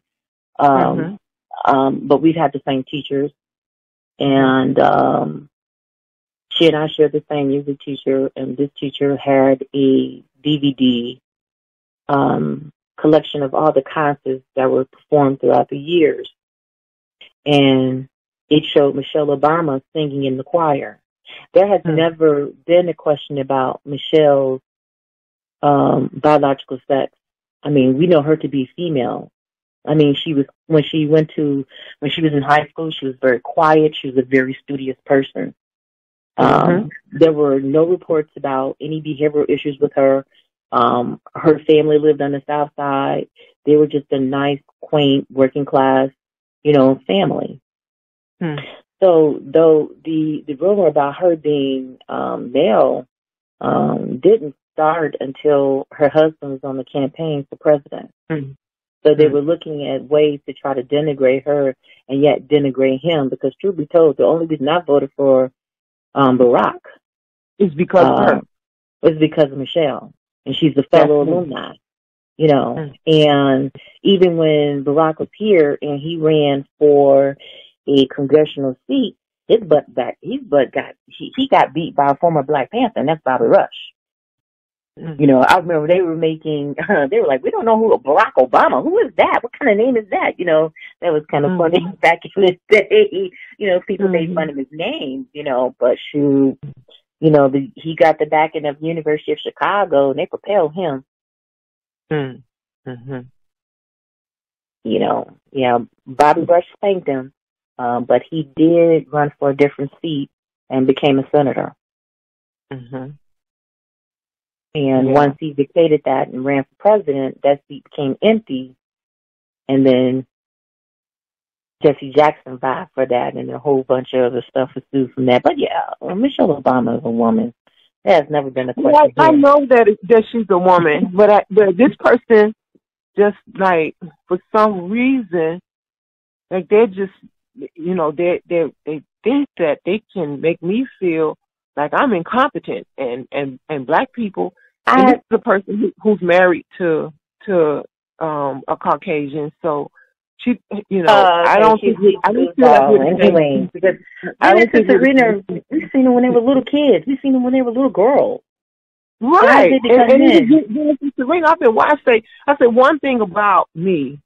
When I come in the in the in the presence of a female, I have a certain connection. We don't we've Mhm. never we, we don't have to be in each other's presence, but we Mhm. have a we have a, int- a certain intuition. We detect certain things. Yes. all women, we, we have a Yes. certain connection.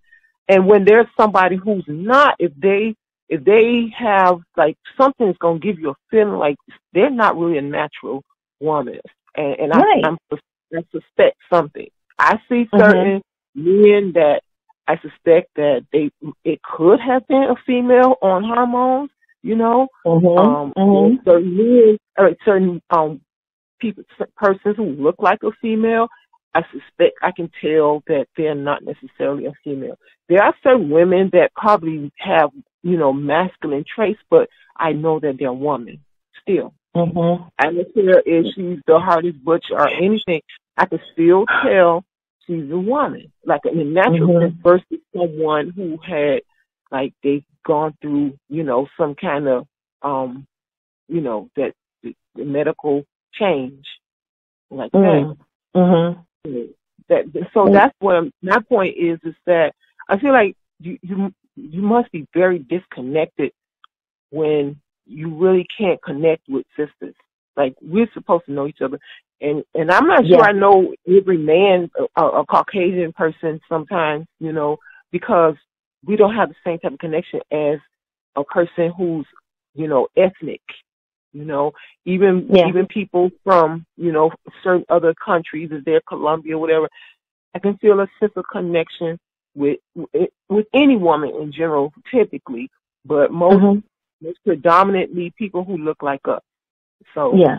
I just don't see how you can just just say. I say, well, what what evidence can you prove? You you can give your opinion about her, but I feel like it's coming from some place where she's at odds with with black people. You know, she was at odds with with black men.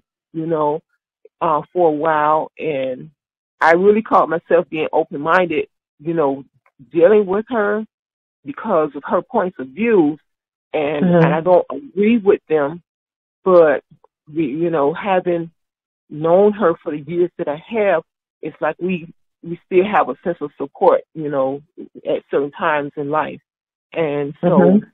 you know, I I adopted to try to understand how she relates with people the way she does, but I'm not. I never come so close with people who, you know, like to invite them in my personal space like that. You know, I Mhm. never had any type of relationship with anybody other than a black man. So if it, you know, it's like I'm, I can have all kind of issues with my man, but I don't think that going, you know, across the fence over there is going to make the situation better for me. You know, but It's- I'm open to that you might not, you might be denying just, I, you know, I, I really didn't know how love can be packaged for another person, so I didn't judge her for that. But Mhm. I I don't feel the type of connection like how we have a conversation here. You Mhm. know, you can't be open minded and speak from a, a black point of view with a person who thinks that that black people are the ones who are prejudiced and she you know, she's very knowledgeable about how, you know, uh, white people were slaves first. And and it looks like because she's been compromised now it seems like like because um what do you call them the the Moors The Moors Mhm. were the ones who, you know, were enslaving people and sabotage black people and and so many things that you know were hmm yeah, and so it, it's almost as if that's the whole uh, perspective now about things. So, so white people are the innocent ones now, and and I'm trying to like interpret like where she's going with her knowledge. You know, where like how how are we going to um where are we going where we can't come together if we can't um how do I want to say?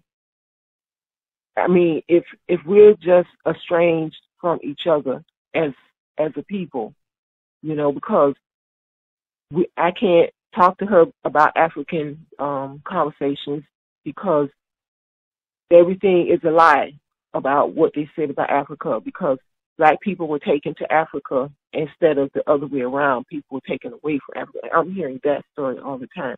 So when when someone comes to me with a different perspective, I don't get into arguments about that. Right. You shouldn't No, have to. I'm, I'm I'm not that kind of scholar, but I Yeah. tune into knowledge, and certain things resonate with me, and certain things don't. And so Mhm. I just feel like, you know, I I listen and I observe it, but as time goes on, I come to recognize like I'm I just like that doesn't make sense to me. It hasn't it, it hasn't overseeded what my intuition has always told me already. Right, and that's No. what you have to listen to. You have to listen to your intu- You have to listen to your own inner voice, your own intuition, because it knows. Right. The spiritual, you there's a dual aspect. You have a soul and you have a spirit. Your spirit knows everything. Hmm. Your soul, it get compromised because uh, when we express emotion, we express it from our soul. That's electrical. Mhm. Our spirit does not process emotion. It, it, it is like okay, it, it, your spirit is very logical, very rational. And that's why you have to be careful about what you feed your mind because your because your mind would say, okay, if you if if you if someone is constantly telling you that you're not going to be anything, and you could think that, oh, I'm just blowing it up. I don't care what they say, but then you your subconscious or you know you kind of internalize some of that, and you actually start to think it, then you will attract situations in which, yeah, you're you're not nothing. You, Hmm. Do you know what I'm saying? You you will Mhm. um Yes, people that's can say things to you and plant that seed and then you about will religion. germinate it. Yes, religion did that. That's why I say, you know, Yeah. it took for me to lose everything and and and break that code because I I knew that I had a veil over my eyes and I wanted to know the truth of things. You know, because I went through different churches and things that I was witnessing at the time.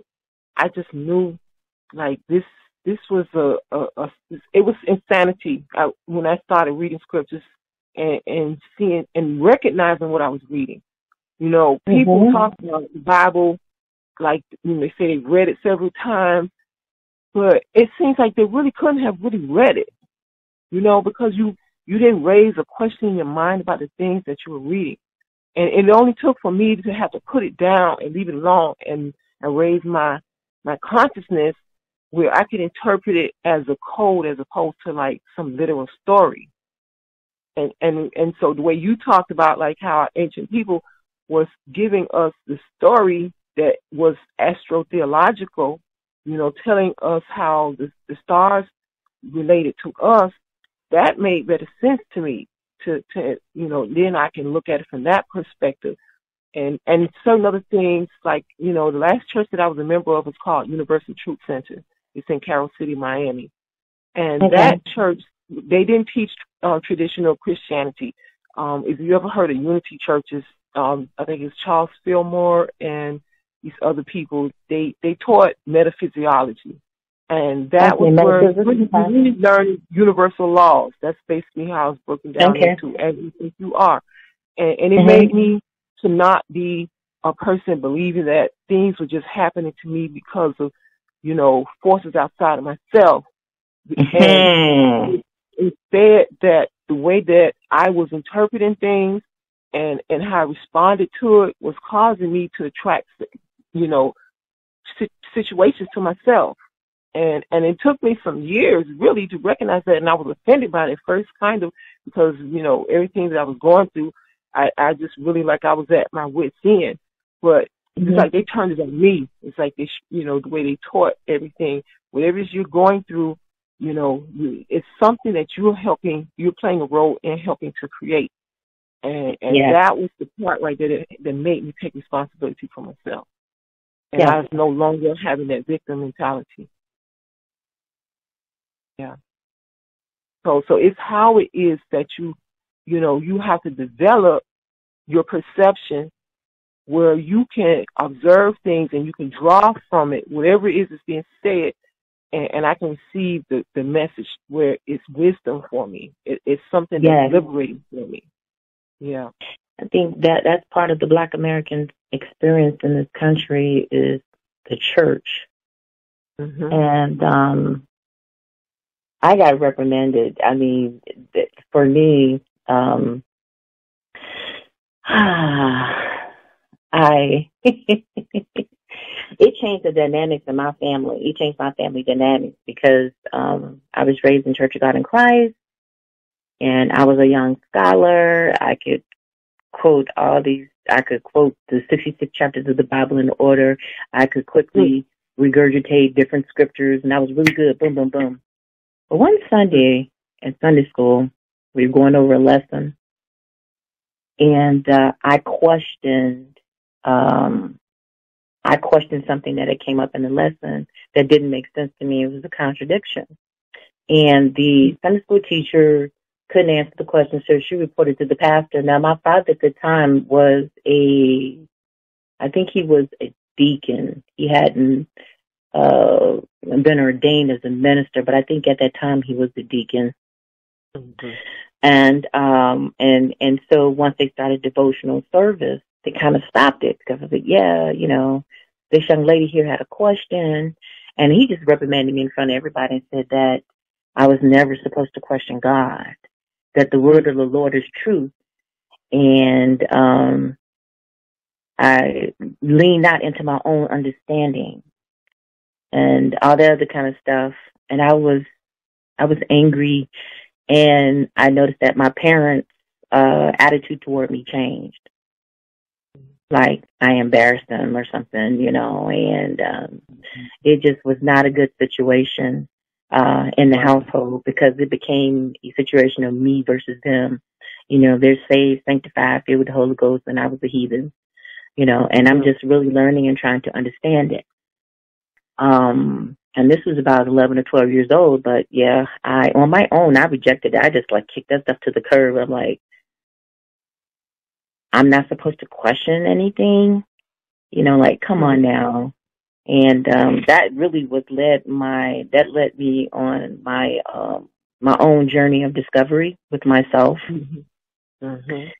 And uh, my uh, my parents at the time they they they separated, and both my parents were married, so they both had custodial. Um, they both had joint custody of me, I should say. I was the only child at the time.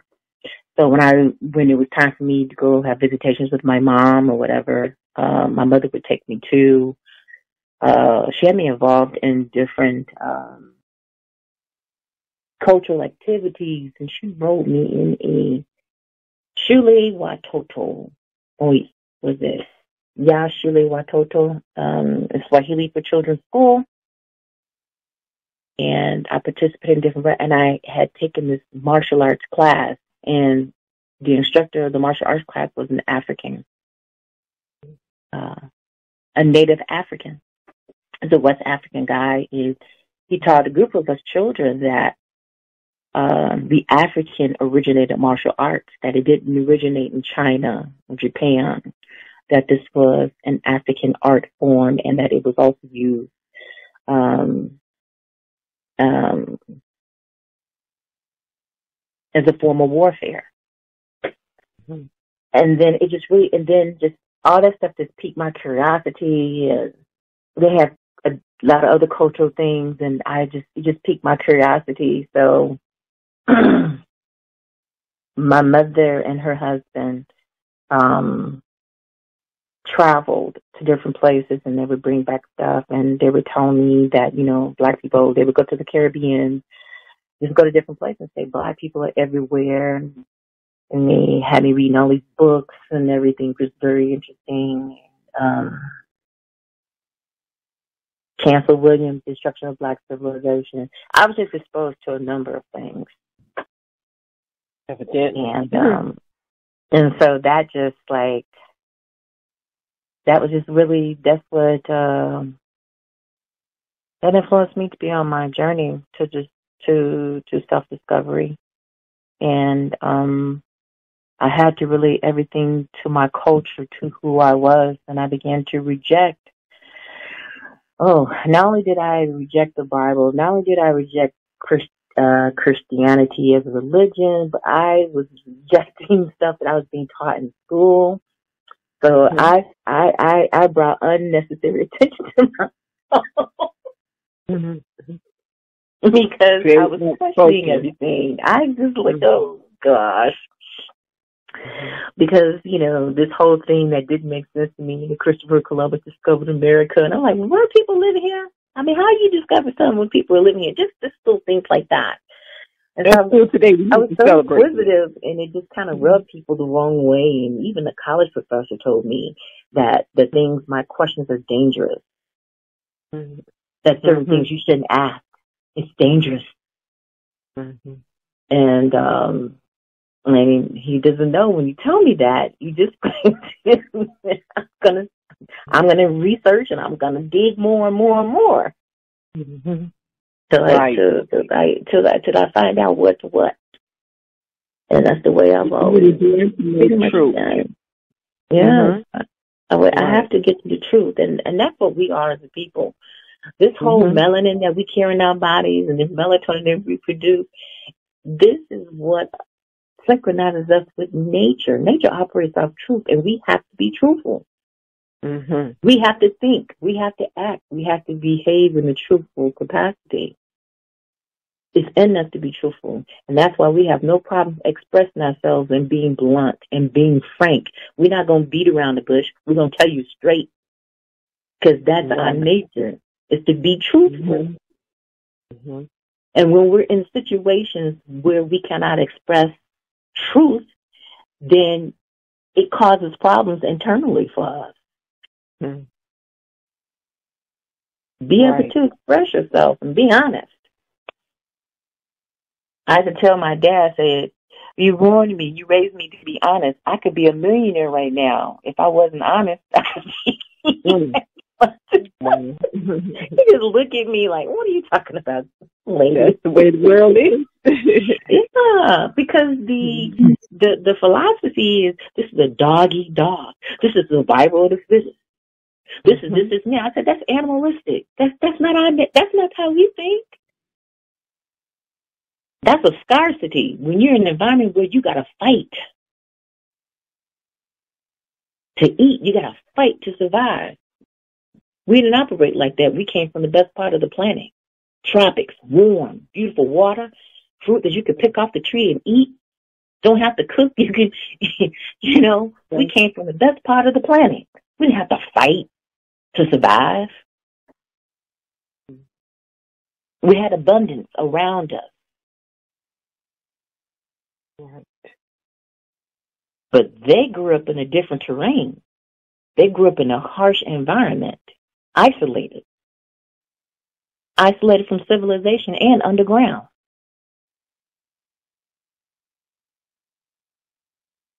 And when there was a food shortage, they ate each other.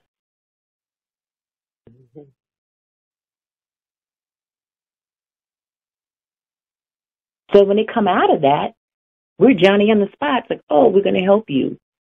We're going to help restore balance. Mhm. Because we know that you've been away from civilization for a long period of time. So we got to rehabilitate you, bring you back into the fold of humanity. So we're going to teach you some things. And we taught them for 700 to 800 years. And this is how they repay us? They took everything we taught them and used it again. Mhm. Right. And then position themselves. They they assimilated our identity, Yeah. took our knowledge and said it was them. And Yeah, erased us. Right.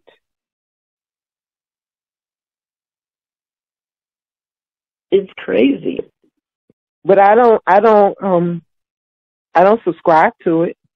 The- Yeah. Once I once the cat, the cat is out the bag now, so Yeah, it's cat is out the bag.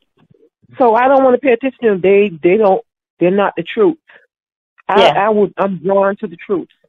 You know, Yeah. it's because it, it resonates with me. It's it's it's empowering.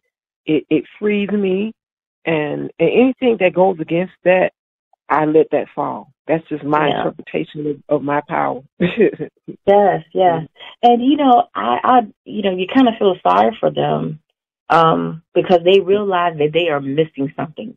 They know that they have a problem with incivility, and they don't know they they can't help it because they are missing essential genetic coding that makes them whole. They are missing um, essential genetic coding that allows them to synchronize with nature to tap into certain forces. They, they, they cannot reach the spiritual level that we're able to. There's a limitation that they have.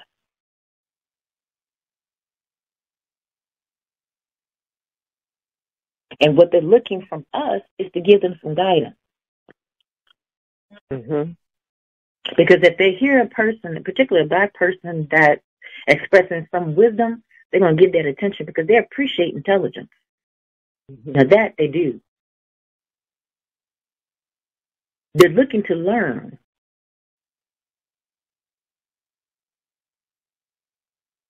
They know they have problems. They know they have a problem, actually a myriad of problems. And you'll see a few of them now because they know that the chickens are coming home to roost and they're like, okay, we need to change course here. Because so much has happened that ain't had nothing to do with, but my ancestors did those things and the reality is we're going to be paying the piper for stuff that something happened years ago. So now they're trying to make some changes. You're right. You're right about. Let's try to get it right. Something wrong with them. They know there's something wrong with them. And, and something is broken, like fundamentally broken within. They know Yes, it. It's they one of the that. biggest secrets, but they won't tell you. It's you know, everything has to be secret. Like they're not gonna come and tell you because they've put themselves in the pedestal. See it, and they've maintained that a certain superiority or whatever. So mm-hmm. Yeah. admitting to anything is weak. You can't. They can't have it. They will crush. The, I mean, they've they've made themselves appear beautiful. They've put their women on on the TV. All of our men, all of the black, these black men. Unfortunately, a lot of them fell for it. Look at all these black athletes and up Yeah. white women as wives. Ti- Tiger Woods. Uh, I mean, you know, even it's OJ, all these men, you know, and it's all over TV and everything. Common. Look at this rapper called Common. There's no way. Common is with a white chick. Jamie Foxx ended up uh, dating or uh, what's her name? Katie Holmes. White chick. yeah, Jamie Um, Foxx. Kanye. Yeah, yeah, go ahead.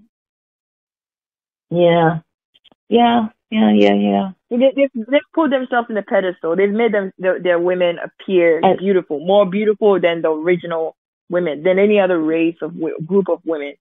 So they've made themselves beautiful. They've put themselves on this high. So they, although, even though the whole time they knew there's something wrong with them, they knew they were not mm-hmm. connected. They've always known, but you know they can't admit it. So they have to gl- glamorize. They have to make themselves appear as something so that it can cover up the fact so we can never figure out, you know. They know there's something Yeah. wrong. They appreciate knowledge and everything, but they're never going to come out and say it. They're never going to come out and, and tell you. No, they're still going to keep that secret. And that's what's been eating them up this whole time. It's literally been eating them alive.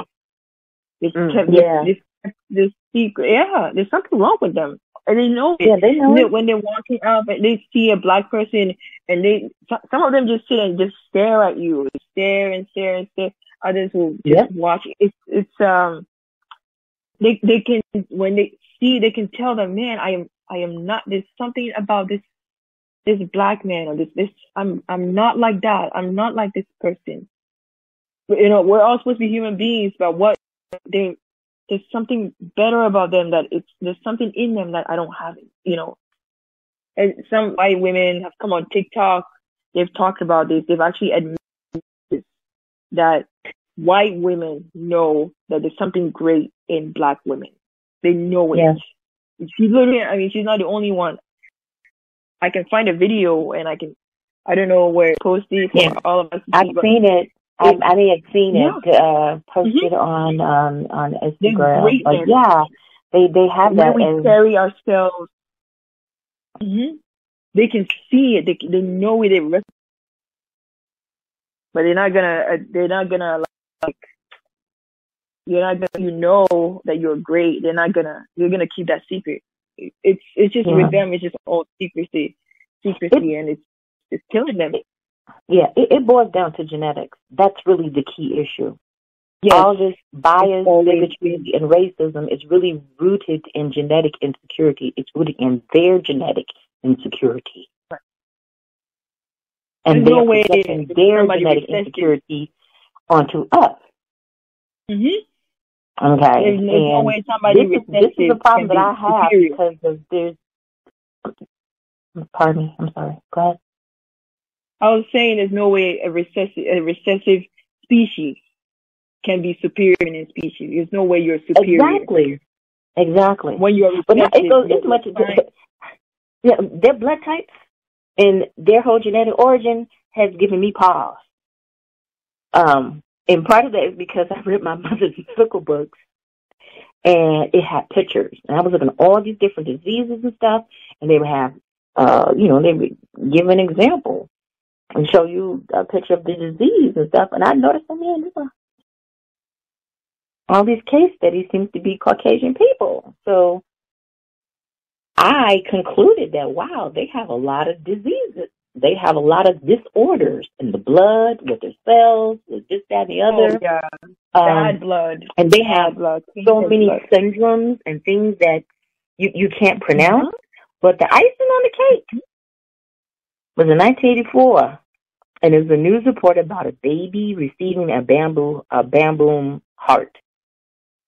Mm. That's what did it. I'm like, They've been doing it for a long time. they put why would they put a a a, a, bamboo heart in a little girl? Why could you know? I was I was puzzled about that. And then as I went along, went along later, they they have primate ancestry. They have Mm, yeah. primate blood types. They're mixed So when they talk about humans, they keep running through human. Oh, we're all human. Oh, I'm only human. I'm starting to get offended That's about that. 'cause I'm like, no, no, no, no, no, no, No. A human is Uh-uh. a primate, an animal upgrade. That's them. They know who they are. We are We're not, not the human. When they say we're not human, they're right. We're not. We we were here before them. We are autochthon. There's a lot of lies. We have to unpack. hmm We are the original inhabitants. The original conscious life forms on the planet. We are the predecessors of the human animal upgrade. Because the word human is an etymological derivative of Hanuman. Hanuman is a monkey deity in Asia. The Chinese know him and the Indian people know him, the Hindi people. Hanuman. That's where the word human came from. And they, in the Oxford dictionary, the original definition of a human, actually even till today, it says the primate species. hmm That excludes black folk. We're not primates. Our blood type is O. Original. Yeah.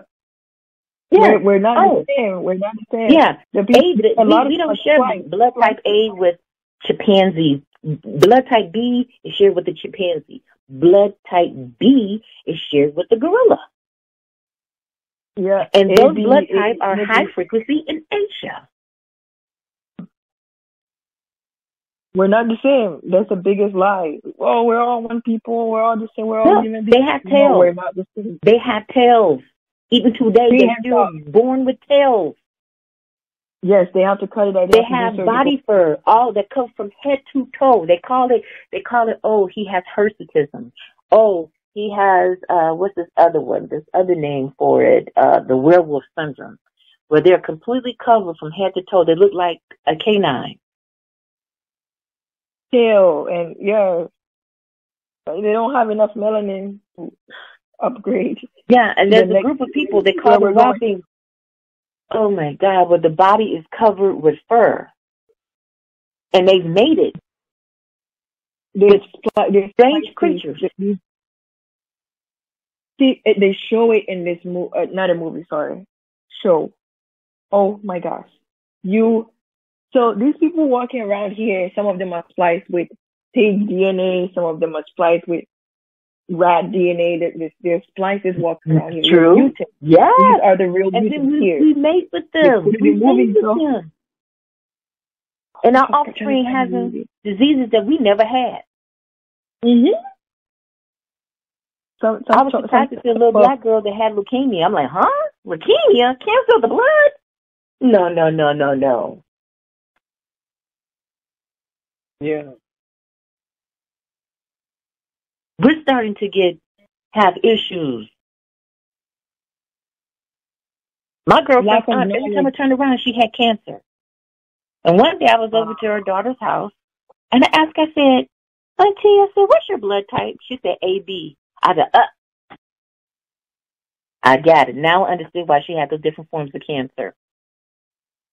Her blood type gave it away. Because, this is serious because blood type is not something you can change. It's your blood. It's it's flowing. It's in your veins. It's something you, was passed on. You can't change it. It's mm-hmm. you, know. It, it yeah. It's so you're either this or you're not. You're either that or you're not. You mm-hmm. have so many different blood types, and the blood types are connected to bloodlines. You come from that line. Mm-hmm. And my All girlfriend's family blood levels compromised. Not the same. We're not, yeah, we're mm. not just a lot of mixing and so you have to keep yeah, your blood. They're a lot of skin, but they don't they don't have the best health. Mm. Yeah, we have. It's look at nature.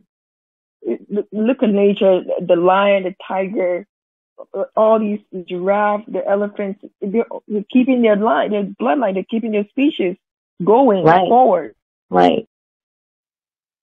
But right. somehow they put right. another species on TV and they got all these uh, uh, men from from the time he's a little boy. He's sitting in front of a TV and seeing all these white women and so he grows up, you know, being attracted to white women because mm-hmm. we're never represented. The black woman is never represented on TV like that unless, you know, some type of, I don't know, Viola Davis, maybe I, and uh, what's her name? Uh, Washington.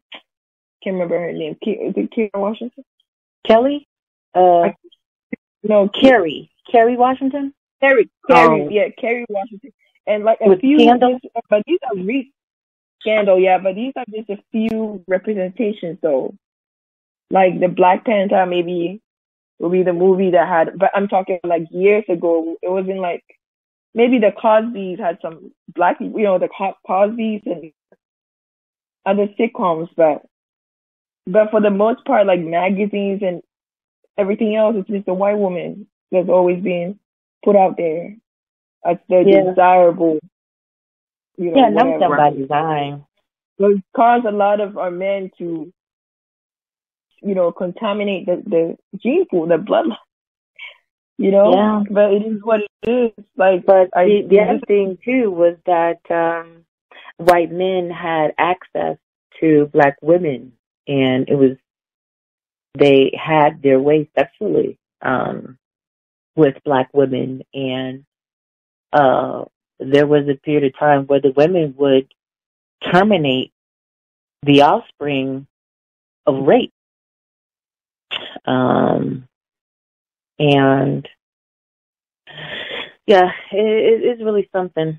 It's, it's, we were all blood broken, so to speak, because, um, when amalgamation at one time was involuntary, now it's voluntary. And I suspect that because we saw how the more melanin you have, the darker you're going to be, you're going to be mistreated. And, um, I reconciled that, you know, black people would uh entertain those interracial relationships was to lighten up the generation so that they could participate, have a better experience in society, and or to have access to privilege or to experience that you, you know, navigate within those certain circles. Yeah. That that's why they would entertain it. But the bottom line is this: if you claim to be black and you love black people, uh, then you don't entertain those type of relationships. You Right. you just don't. If you if you really serious about loving black people, black babies, black this, that, and the other, then you reproduce your own image. you that. I That's question myself. sense to me. Yeah, I question myself for that because that's the reason why I even brought that up. I, I, I wonder, like, you know, I, I call myself befriending someone who, like, we've grown apart, and I don't think we ever really had the same uh, points of views of things. Like I say, I feel like like we're all kind of people everywhere, and so I observe, I observe us, you know, that we're that way without like having to be offended by our differences, but just to learn, you know. Yeah. However, Yeah. I still question myself, you know, like like why am I entertaining myself to to to communicate with someone who they're to me they're on the extreme um position, you know, from where I am. As far Mhm. as just you know, like I say, we we talk about what happened historically, but then like once you've been compromised, you know, I can see that she's been compromised and we can it seems like we can never be the same kind of people because of that. No. Mm-mm. That's how that's how I feel. Yeah, I've I've, You know, I've lost friendships on the basis of that. Yeah. On the basis of that too. Um, what was I going to say? I was going to say because it's relative to what you were saying. Oh crap! It'll it'll come back to me. Let me write it down. Um, I had the same. That's why I was asking Lance about regret. Same, same deal. Same deal. I, Oh. I uh, this is an African chick. This is an African woman. I I went to a meditation center. Um, just went to a meditation center because one of the Indian gurus, one of you know gurus are like, you know, really important people in India. You know, and when they do meditations and stuff like that, you know, it's really powerful, right? hmm So I'm in Maryland, so I go on. I love events. I love attending events. So I, Mhm. I, I go on this website, event website, and I search for Maryland events, and it came up on a Saturday. I thirty dollar ticket. I bought it, and I, I I went to the event, and big event, huge turnout. A lot of Indians, a lot of Amer- a lot of people from different cultures. We sat in this huge Mhm. meditation room, and he sat on the stage, and oh, the energy was amazing. Like she was just radiating Mhm. love, and you could, you know, we could come in front of her, and we could, um, you can write a question for her, and she can look at it, and she and she will respond to you. Like you know, she'll get a message, I guess, from within her, or I guess from spirit or whatever. I don't know, but she would just you know give you a response or whatever. And um, when I got to her, she looked at me and she just start, she just laughed and she said, "You said you." She said, "You're you're worried about you're worried about how you look." I didn't even. I I actually had a question about my ancestors or something. Mhm. And but when she, she looked at the question, but then she looked at me and she said, "You're worried. You're worried about how you look. You have a beautiful heart." then she started laughing. And then I, I just went away to the next person because it was a long line. So the next person person Okay. came over, and so but it's like I guess she kind of just tapped into because I when like she was saying earlier, growing up, all I ever heard from my so-called mother was like, "You never amount to anything. You never succeed in life. You're not beautiful. You're ugly." That was literally hmm. my mother. That was like the affirmation. I was so little, like five, four, five years old, six years old. She just hated my guts. So I Oh, always wow. wondered, is this person my stepmom or is this person my mother? It was so confusing. Because you you live in the same house with such a person that hates you. Like it's not even like an Mhm. outsider. An outsider, a stranger, you can handle it better. But a mother who's not playing her role as a mother, but she expects you to play your role as a daughter. So anyway, so I, I always, I guess I always carry that within me because my Yeah. habit have been programmed without it subconsciously, without even knowing. So when I got to the guru, she just laughed and I guess, I mean, you know, she just laughed and she said it. So it made me become self-aware. But anyway, so after the event, I, I- there was flyers outside the room, right? So I was just picking up flyers for the next event and stuff like that. And this girl was standing there. I wouldn't say girl, it's a woman, but she looks smallish. So it, for she's from Kenya. She was standing Okay. there all innocently, but in the corner of my eye, she was standing there for a long time. She was just looking at me for a long time as I Hmm. was standing on the. So yeah, so she was serving the food, right? Because it's free food. You pay for the event, and you also pay for like food.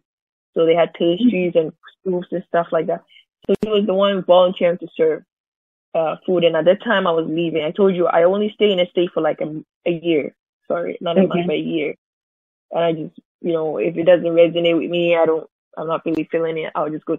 So I was getting ready to move to Arizona state, It's a completely different state I've never been to, and that's just how I, that's just how I am. I just go.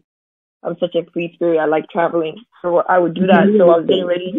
I was throwing everything away, you know, like I usually do. And she's a Mhm. single mother. She's Kenya. She has a daughter that's like 13 years old. So I'm like, I'm leaving. I have all these things I'm about to throw away. So, oh my gosh, I'm so glad we met, right? Because she's a Mhm. single mother. She doesn't have a car. I mean, I, so uh, she was like, oh, I need, I mean, be able to use some of the things. So I gave her my, you know, cooking utensils. I had three different blenders. I gave her my blender. I gave her, I, I ordered um stuff from Amazon, like cayenne pepper, right? Ground pepper, Mhm. dry, you know, ground pepper. I ordered like a whole a one pound bag of cayenne pepper because Wow. yeah, I didn't. I got tired of yeah. So I, I would just order these things and then I'll just have it home so that I don't have to be buying pepper all the time. So I had all this stuff, and you know, you don't want to travel with this stuff. You know, when you get there, you can always get another one. So I just gave it away. I gave a lot of stuff away, essentially spices and stuff like that away. But little did I know that she, she, she's 51 right now. I don't know how old she is. Okay. And you, you know, and I'm not. I'm I'm in my. I'm almost.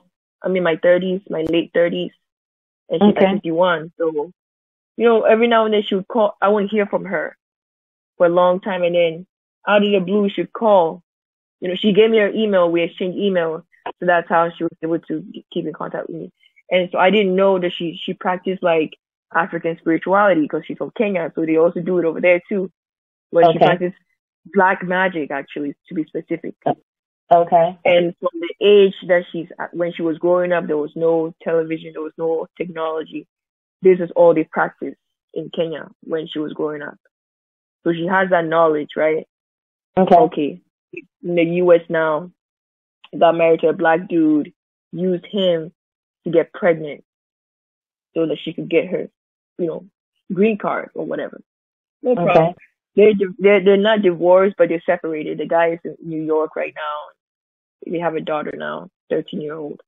But so she was just, you know, I guess she got jealous along the way. I don't know how. Cause whenever she would call me and then she, you know, she'd find out like, oh, you moved, oh, you're getting ready to move again. And how do you do it? How do you do it? I wonder how you do it. You know, da da da. And, you know, I would just tell I just, you know, just certain things are not really important to me. And, and location is not really that important. Like, as far as like, I can be free. I know I'm free to be anywhere I can, you know, I want to be. I just, I just follow the feeling. I don't really care about material things that much. If I feel like I'm not happy somewhere, I will leave. Mhm. So I just get up and leave, and that's all I explained to her. But she still was baffled, you know. But I guess you know, she she I mean she started doing all kinds of spells on me, all all kinds Oh wow. Yeah, I didn't know. Like she would go for a long time. Every How'd now and then she would call. I'm getting it. Like every every now and then she'll call she'll call me and then she'll tell me she'll tell me um God is with you. Uh. Like um what do you, what do you mean by you know? She's like oh you know I was in meditation and you know it was revealed to me. It was just Uh. weird. But like Uh-huh. going back to what this lady was saying, that's what brought it up. But and that's why I was asking Lance too about like regret and stuff like that because I really regret because I didn't use my discernment, um, Oh. trusting a complete stranger all because she's African. Because I'm African too, born and I'm from Ghana, born and raised Okay. Ghana. That's it Ghana. then. Yeah, yeah. wow, you can actually speak. Uh, A little Twi. you can, yeah, a little bit. Wow, it's really good though. My sheep's not good at all. It's probably the same as yours because I we learned English in school. Okay. I Oh. spoke Twi when I got home. Ah, okay. I, I, I boarding figured out what I wanted to say earlier. Um, I, I'm gonna get this off my my head since it came back to me, and that was we were talking about. You know, bl- you mentioned something about bloodlines, and I wanted to say that, as you probably know, as a Ghanaian, uh, or I don't know what it, are you? Uh, are you Ewe? Are you um, Shanti? Da? Shanti. You're Shanti? Oh, that's the most powerful group in Ghana. they run teams. I mean, they're, I mean, they're all powerful, I guess, but Ashanti seems to be popular. Yeah, but they're very I, okay. I, they, you, they're all powerful, but uh, I was going to say that Ashanti people are very um influential. Let's put it like that. Yeah. But that President get out of hand though. but how I found out was, you know, through dreams. Uh huh. Oh wow. Yeah, well, that's where the answers I- come from. My dream, yeah, my dreams, they can be very like vivid sometimes. Like I'll have, I'll dream where I'm sitting there talking to somebody, having a con- full blown con- full conversation with Mhm. somebody. On a chair, sit, stand, or standing right in front of me, telling me verbatim, like word for word. And then this person stood there, the male male figure, stood in front of me and said, "If only you knew what this friend of yours has been doing behind your back this whole time, you you Hmm. wouldn't even, you know." And as he was, you know, continuing what you, I woke up from the dream, and that was not the only time. So there had been several confirmations, and then it dawned on me like how she would say, "Oh, you know, God is with you," and you know, I, you know, the next couple of days things are going to be really good for you, and it's like, you know, Mhm. so I'm just, yeah. So you know, such a person, even when you block them, even when you disconnect from them, you don't speak to them again.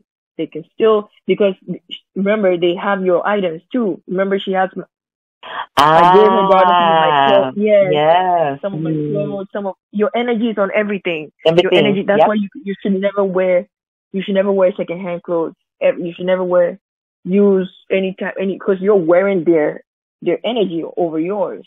Like your Mhm. energy, if, no matter how many times you wash it, that energy will still be in it. Mhm. Energy doesn't die. It doesn't. It just stay. It, it's so that's why people use sage to clear the energy. They burn sage, you know, to clear cleanse their because that's how you can clear the energy. It's invisible. It's but one of the ways to get energy off of. But yes, but I gave her my clothes. I gave a lot of things away. I'm I was gonna throw everything away. So every now and then, you know, she would call and she would, she would still be thanking me. But sometimes I for, I forget.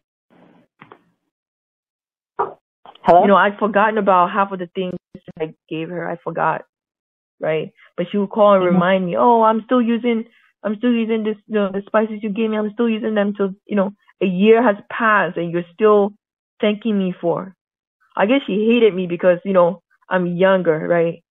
And she's Mhm. gonna, you know, she's older, so like for a younger person to be providing for older, you know, to be helping out an older person. I don't know. Some people are so traumatized. They they they take. I don't know. They could be pretending to be appreciative of something, but deep down inside, they hate you for it.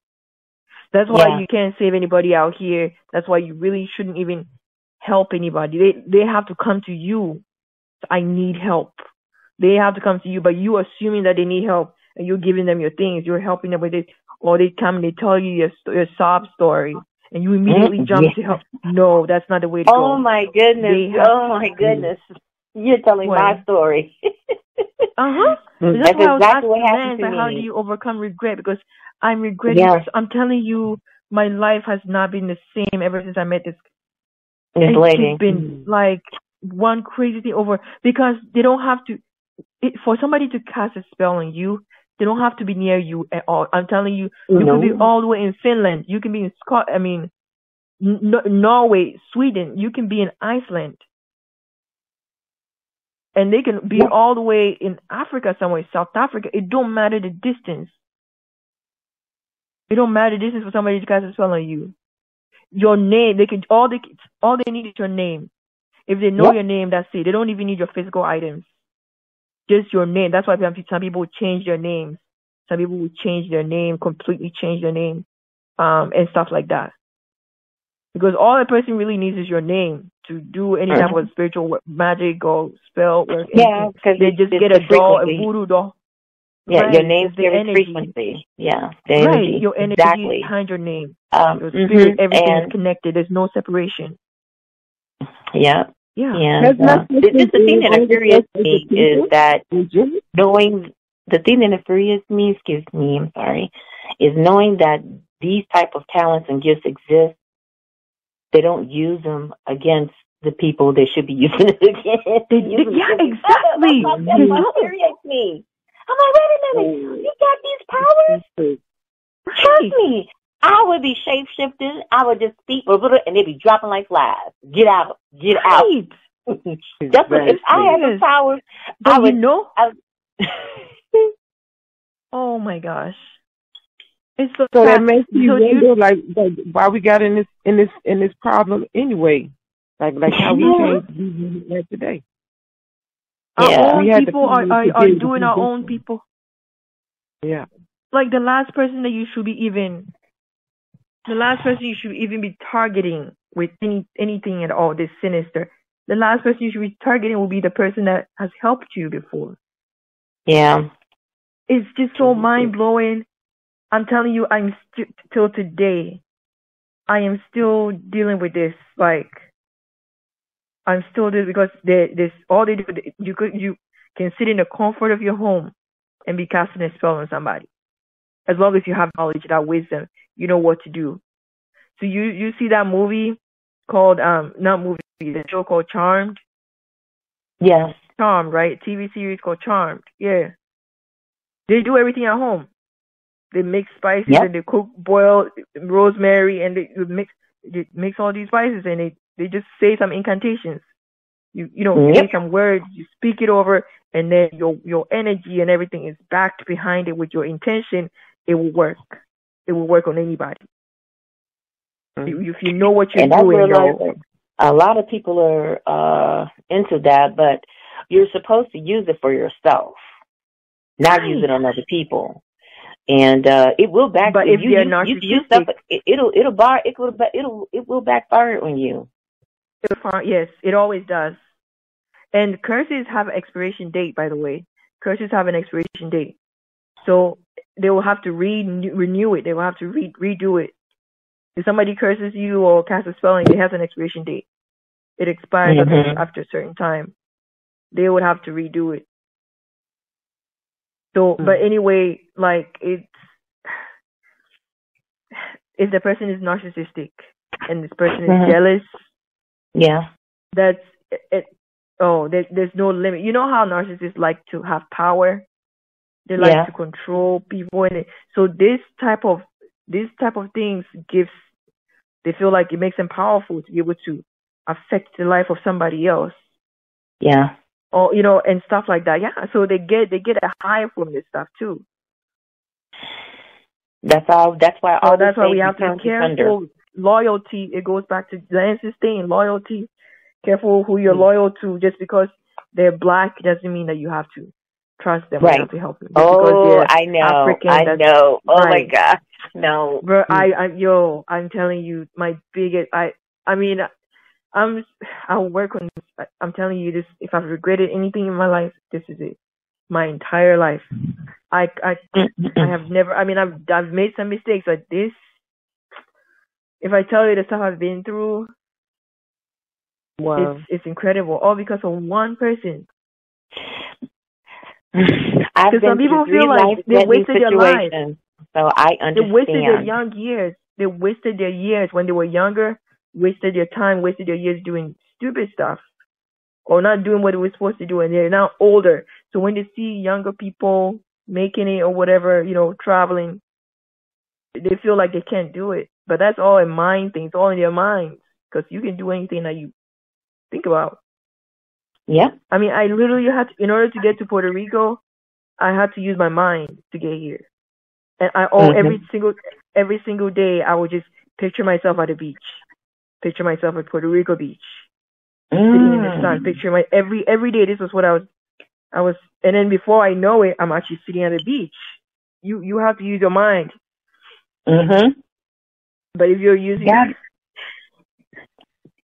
but we're using our mind to think of like, oh, this is happening here. Oh, this this this chaos, this is happening there. We're we're using our mind to look at all these things that are these different narratives, and oh, the dollar is doing this, and we're using our mind for things that we don't even when we should be using it on ourselves and where we want to be. You set the Yep, goal and just keep that vision.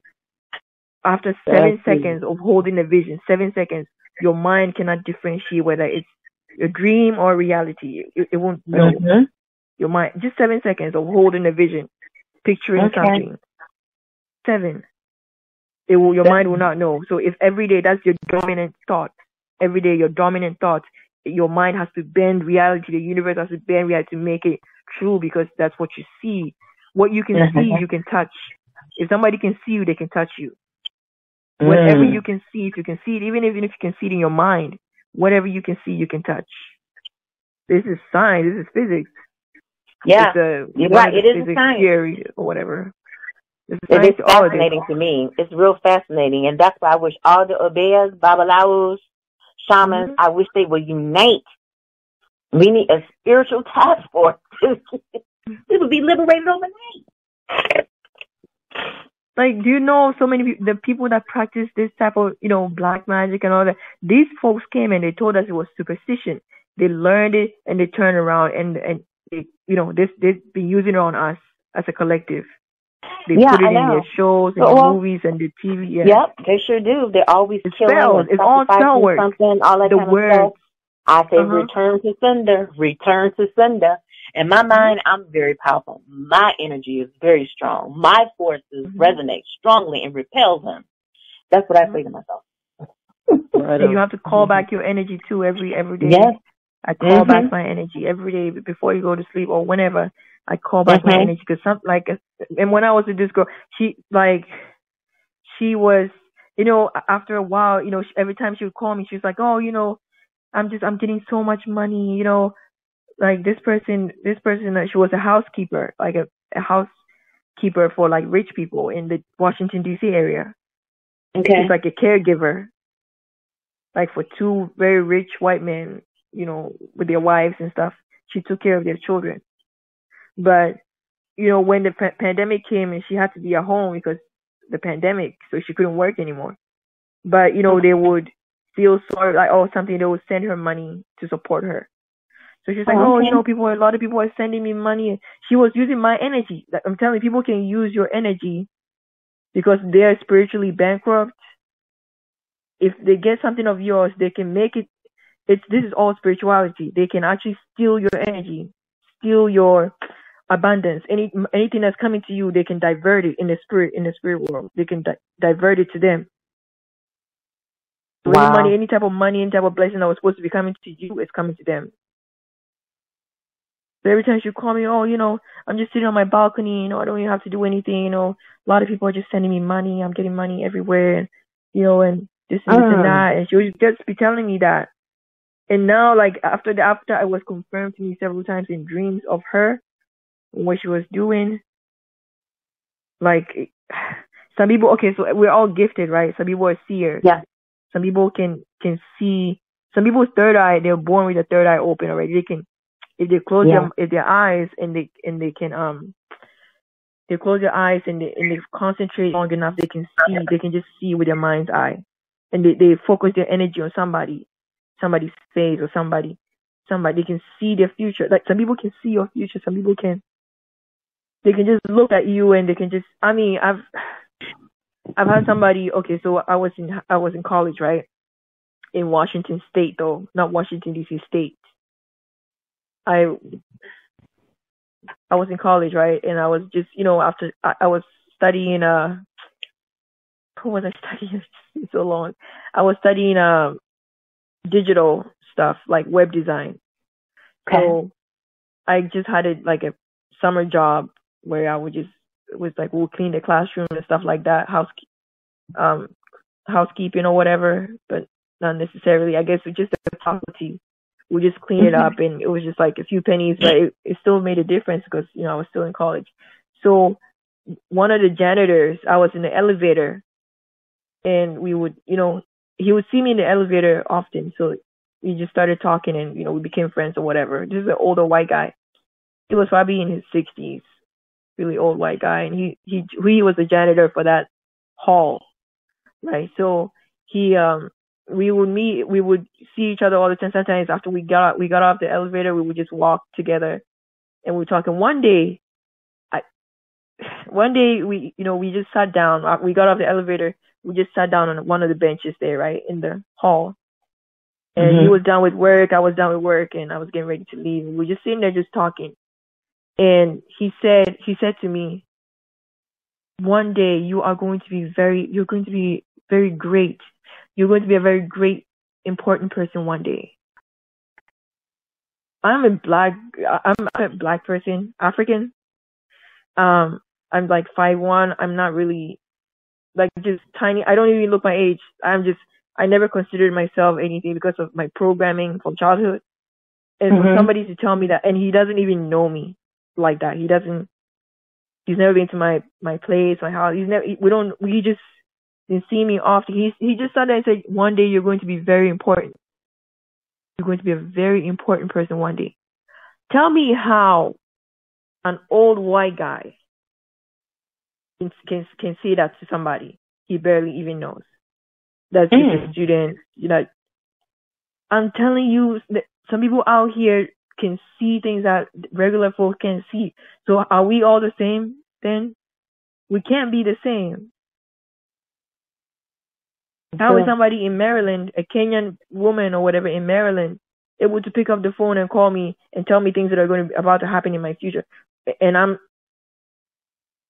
I don't, e- you know, I've been meeting these types of people. It's it's so weird. They're the same types of people that I kind of run into all the time. People that can Mhm. see, they can see your light, or they can see your shine, or they can see that you're progressing in life. I don't. It's it's weird, and they're the ones that come in to kind of not all of them, but they will come in and just cause some type of like a blockage, or Yes. they make you stagnant. They can Yes. stagnate your growth. They can Yes. put some thoughts in your head or they can discourage you some idea that it's weird but you have now after a while you become they you become loyal to them or or something like that you become friends with them so you have you Mhm. trust and then you can now you feel comfortable telling them share, sharing certain things with them Mm. and then they turn around and they stab you in the back so that's why i was asking lance that question and when you reminded me of this story when because this is not something that you can just they will literally have to die in order for me to you know because so long as you're alive they keep casting these spells they keep Mhm. doing this witchcraft they keep you know doing these spells and they just you know make a voodoo doll and put a bunch of pins in it and put write you know write use a marker to write your name on it because remember your It's got to be something to counter what they're doing, though. hmm? I said it's got to be Yeah, something yeah, yeah, yeah. what they're doing. oh yeah i'm you i'm all in yeah Because your I- own, I your I own, your own power. You have your own power. yes You know that you I, resonate. I've, I've been doing it. So- I've been doing Yeah. it. I, I mean, you can use so like with the name thing, you can if you if you suspect that somebody's casting a spell on you, somebody's just you know one of the ways to do it, you can take a piece of paper, right, and write your Mhm. name on your full name on it, that piece of paper, and then you go outside, you dig a hole, right, in the soil, in the sand, any soil, any sand, in the ground, you dig a hole, you get some sea salt, just a little bit of sea salt, maybe like a tablespoon. And you go outside and then you take the paper and then you place it inside a hole that you dug, and then you put the sea salt over your name, and you just set your intentions right then and then over the thing and say anybody that has ever casted in spell on me, so long as they walk on the soil, so long as they walk on on this earth, any spells that is casted using my name would not work. You just put the Mm, sea salt over your name, you cover it with the the the sand, and that's it. You just walk away. Wow. That's it. That's all you gotta do. You bury your name with the sea Okay. salt over it, and then you cover it. That's one way to do it. Uh, There's so many different Mhm. ways to do it. Another way to do it will be your pee, your early morning pee, like your urine. So Mhm. it's most concentrated. Whatever you from like around 3 a.m. to 5 a.m. or the first pee that comes out of you when you first wake up, store it. Right?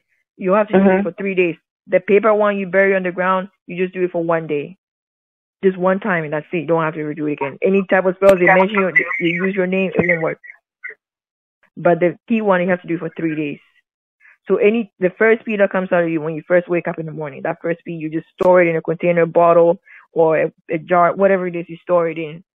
And then at night, before you go to sleep, you go, you take a piece of paper again, you write your full name on it, and then you stick it, you stick it into the P. You just say return to sender, return to Mm. sender. Any type of spell work, anything at all that's associated with you that is has been targeting any arrows, anything that's been you know placed upon you, you return it all to sender. So you put your in the paper, or you write your name on the piece of paper, you stick that paper into the urine, and then you cover it up, and then you just shake it, just shake it, so that the paper gets wet. Then at night, anywhere at all, you just throw the you throw it away. You just pour it on the ground with the paper and everything. You just pour the pee, throw it away, and then you go to sleep. You do it for three days. That's it. Any spells, anything, the minute they cast it, it, is back, is sent back to them. Ah. Okay. Automatic, yeah. But you have to do it for three nights though. But when you're doing this, your enemies will start exposing themselves though. They'll try to confront you. Mm. You have to be aware. Just stay away. Yeah, those your enemies will just expose themselves. They'll start an argument or try to talk to you in a rude way. They just, that's Mhm. just them exposing themselves. I did it right here, right here in Puerto Rico, a few days ago.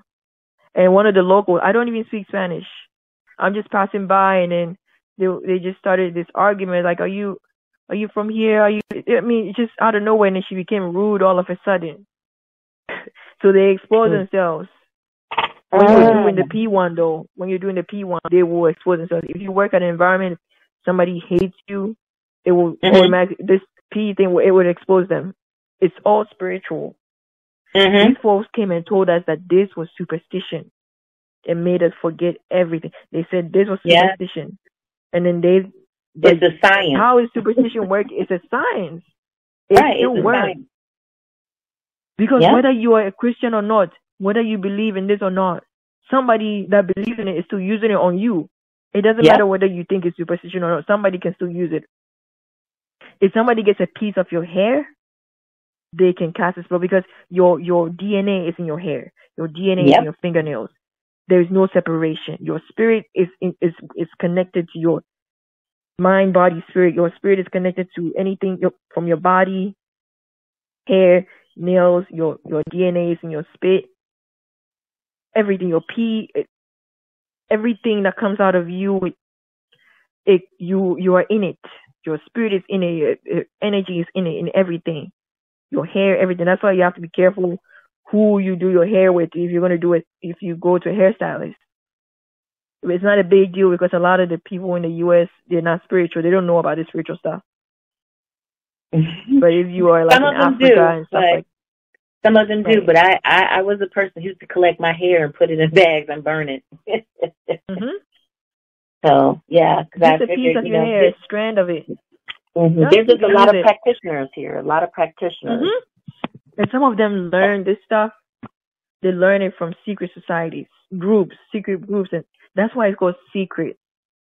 Because this is our Yeah. knowledge. This is our African knowledge. Yeah, Yep, and that's they're why giving you uh, Christianity.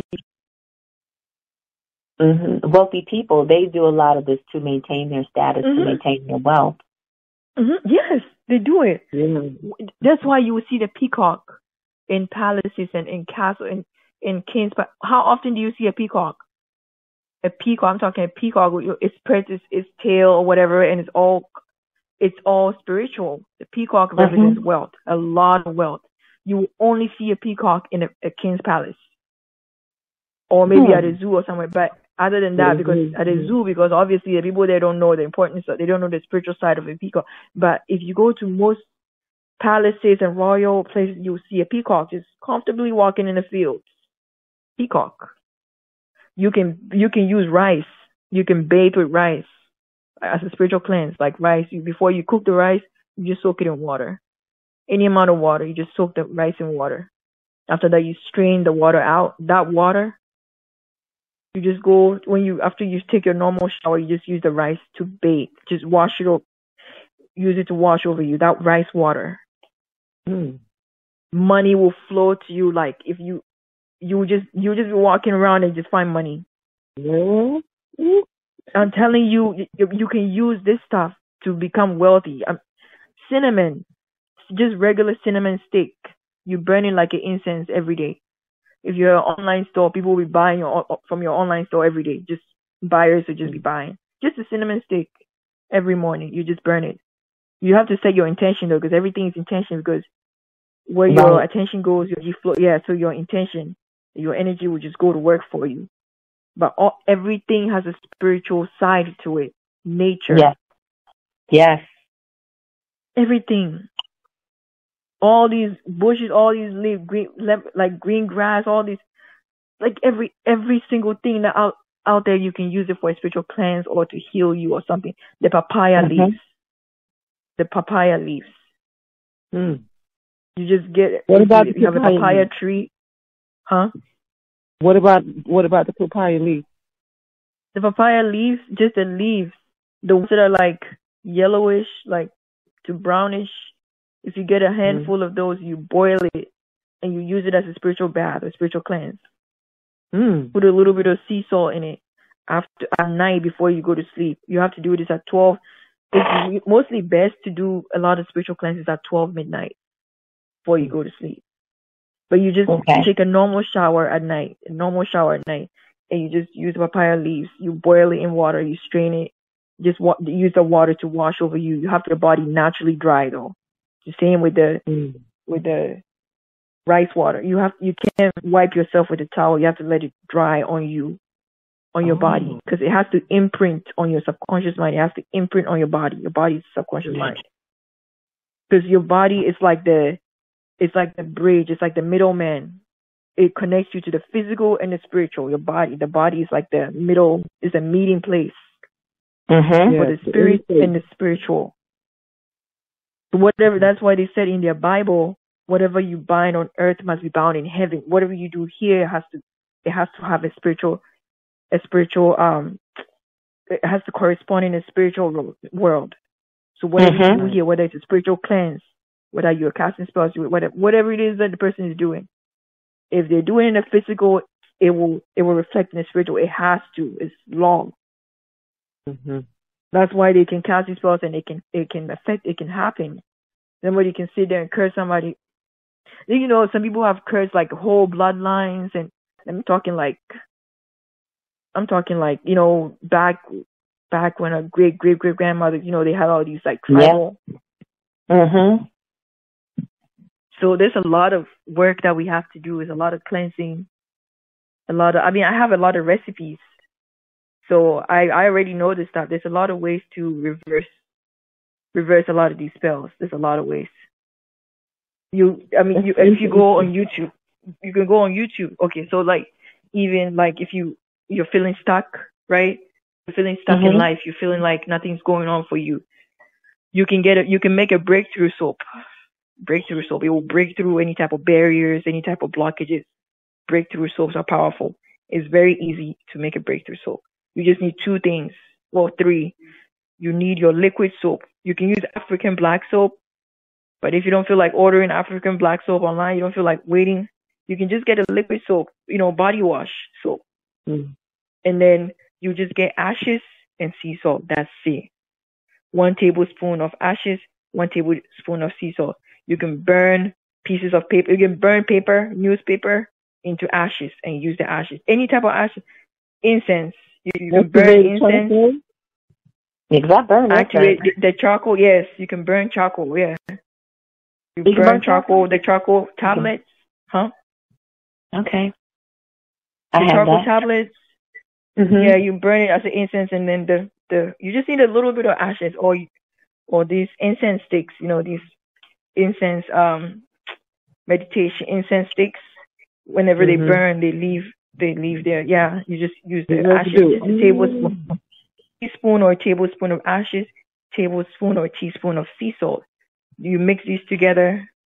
You just put it in your liquid soap, any type of soap, or you can grate like a bar soap. You can just use a grater to grate it into powder and just mix it all together and then make it into a soap, a ball, you know, soap and use it. You replace your regular soap with this with this breakthrough soap and just use it. Use it to Wow. bathe every day. I'm telling you, it, your ancestors will literally go to work for you because this is what they practice.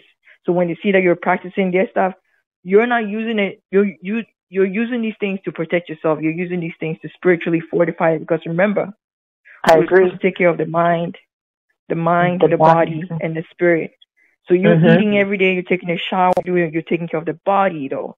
You're listening to Lance. You're you're you know watching documentaries, gaining new knowledge. You're fortifying the mind. You're reading, fortifying the mind. You know. But what about the spirit? Mhm. You know. What are we doing for the spirit? So we have to start, you know, taking care of all three. But your ancestors, will- when they see that you're doing these things, that's when they come in. You, they'll just come to you in dreams. Sometimes they'll tell you what to do. I mean, I've had one time where they told me to use cloves, right, and sugar. Sugar. They said to use cloves and sugar. You know, cloves, the spice, Mm-hmm. the Yeah, I clove love buds. cloves. Cloves, you can get them at uh, spice, the spice aisle, spice section, any grocery store. Cloves, you boil it for like five minutes, and then you just get sugar, and then you mix it together. You put sugar, you strain it, you put sugar in it, and then you just use it to bathe. You you pour it into like a bucket or a bowl, like a, a old like paint, an old paint paint container, like empty paint container that you don't any type of container or bucket. The water can be warm, and you just pour your um your your your cloves um your clove water with this with the salt in it, either salt or sugar, and it's gonna go. I'm telling you, cloves doesn't play. See, you can do the same with coconut water. I mean, Ah. just, yeah. I mean, I know this stuff. Mm. I'm not worried about what she's doing, but I kind of still regret because I've suffered unnecessarily. Things have just not Mhm. gone well for me, all because I met her, and I just didn't Wow. experience all those things. So it's like Mm. I'm I'm working through my every now and then I just really regret, and then I just kind of work through it. But yeah, I so coconut. You see how like we a lot of us, and including men too. You know, like we go, we we we meet people, we get in relationship. You know, this you know during sex, energy is exchanged. You know, Yeah. your spirit is engaging with another spirit. So there's that back and forth. There's this exchange that's going on spiritually. You can't see. So sometimes, you know, you, you sometimes some people can get with somebody and then things will be going on in their lives, but after they got with this guy or this person or this woman, Mhm. things are just not going well. They're fired from their job. They, you know, all kinds of things. Just, you know, he took Mhm. something from from from the person. It was Yeah. an exchange. So you can use coconut water. Walmart has coconuts, an actual coconut, though a real coconut. You crack it open. Mhm. Yeah, I I real can coconut. relate. You use it to bathe. You use it to bathe at night before you go to sleep, but you have to do it for seven nights. So you just get coconut with enough water in. it. So at night before you go to sleep, you just get a bucket, a bowl, a bowl of water, warm. It could be warm water. You just crack the coconut open. You can crack it open in the afternoon, store the water to at night. You just get a warm, you know, warm water. You pour the coconut in and you put a little bit of sea salt. Sea salt is very powerful because sea salt amplifies it amplifies whatever you're doing. It it it amplifies Really? it. It makes it more powerful. Yeah, sea salt is no joke. Sea salt, like you you know how you write your name on a piece of Uh-huh. paper and you put sea salt over it. Yeah, sea salt is amazing. I, It I mean, I have heard of pouring salt around the house, around a perimeter or something. I have heard of that. Mhm. Sea salt, salt. yeah. Mhm. Mhm. In your room, you put sea salt in four corners of your room. You put a, just a hand, like a teaspoon of sea salt in four corners of your room. No negative energy can can be there. It will surround. It will like uh, create a barrier, an invisible barrier around your room or your house. The four corners of your house. Just put a little bit of sea salt in four corners of your house or outside your house. You're good. you know how people talk about sleep paralysis? They go to sleep and then they feel like somebody's on top of them, or you just put sea salt. Oh, you can't move, your- you can't scream and you like that. can't right. Mhm. Yeah. Surround your room, the corners of your room with sea salt. You're good. Okay. It shields you. It's, like it's shielding. This is all stuff we can't see, Mhm. but they still happen though. So that's how now we have to really expand our thinking now, our consciousness to really realize that certain things are going on, certain things are at play. Everything has to take has to happen in the spiritual realm in order for it to happen in the physical realm. True. So most of these, this whole pandemic thing, it already happened to us spiritually already, and we Mhm. saw the manifestation of it in the physical. This is something that Mhm. took place. So yeah, a lot of that's what I'm saying. That these people have been using spells. They've been using spiritual, our own spiritual knowledge. They've been using it against us. They learned it from us. So uh, money, money will make a lot of people, you know, do things, expose, give knowledge to the enemy. You know, Africa, poverty is a spiritual thing. Poverty, I'm telling you, just rice, simple rice water. You soak the water for a few minutes. You can soak it for an hour, 20 minutes, fi- 10 minutes, don't matter. You just strain it. You can cook the rice later on and eat, but the water, that's all you need is the water. You take a regular shower, and then while you're still standing in the shower, you pour the rice water. You pour it over your body. You just use it to rinse your body, and you let the, your body put a towel around you and let your body naturally dry. Just slip into into it. You just go to bed. You see that that same night, your dreams, you see it raining. It's like rain. You see rain. Some people see rain. Uh, I mean, when you see rain, it's a good thing. But you see money, some form of money. It, it will confirmation. You have to get confirmation. You always get confirmation when you do a spiritual cleanse. Okay. Yeah, so this stuff is powerful, but the coconut, if you feel like something has been stolen from you, you know, if you feel like you lost something, you you know, you feel like your destiny has been tampered with, Mhm. the coconut, coconut, don't sleep on coconut. My gosh, coconut is so powerful. Like, just just just know coconut is coconut is no joke. We need a class on this. oh shoot. I was going to say that um I become aware that people were doing a lot of spiritual work, so to speak, for manipulating energies and stuff back in 1999 because I had experienced several life-threatening events and I went Mhm. with my Yeah. sister-in-law. My sister-in-law, she she what does she do? She likes to read tarot cards and she likes to read Mhm. rune stones and she says, I want you to go Mhm. somewhere with me. I went with her and we went to one of those fortune teller places. And when I walked in, there was this petite European lady, and she took a look at me and she said, "Someone is doing work on you." And I was like, "Huh?" She said, "Yeah, it's the woman." She described everything about the Mhm. woman. She said the woman was jealous of me because the man that I'm with, she wanted him, but the man turned out to be my Mm. soulmate, and the woman wanted him, so she was doing everything to break us up. And so I thought that was weird because a lot of things started happening. I mean, just really strange stuff. And that's when I discovered, you know, that's when, you know, she, she, uh, made me aware that you know there's she says, a lot of people do a lot of these works, just, and um, it just completely changed my perception of things because I didn't know I was naive. And this woman had called me quoting Bible scriptures, telling me to read scriptures and stuff. She hadn't got my number. She got a picture of me and the guy. It was very interesting. Very interesting period of time in my life. But she paid for it. She paid for it because I have some very powerful ancestors.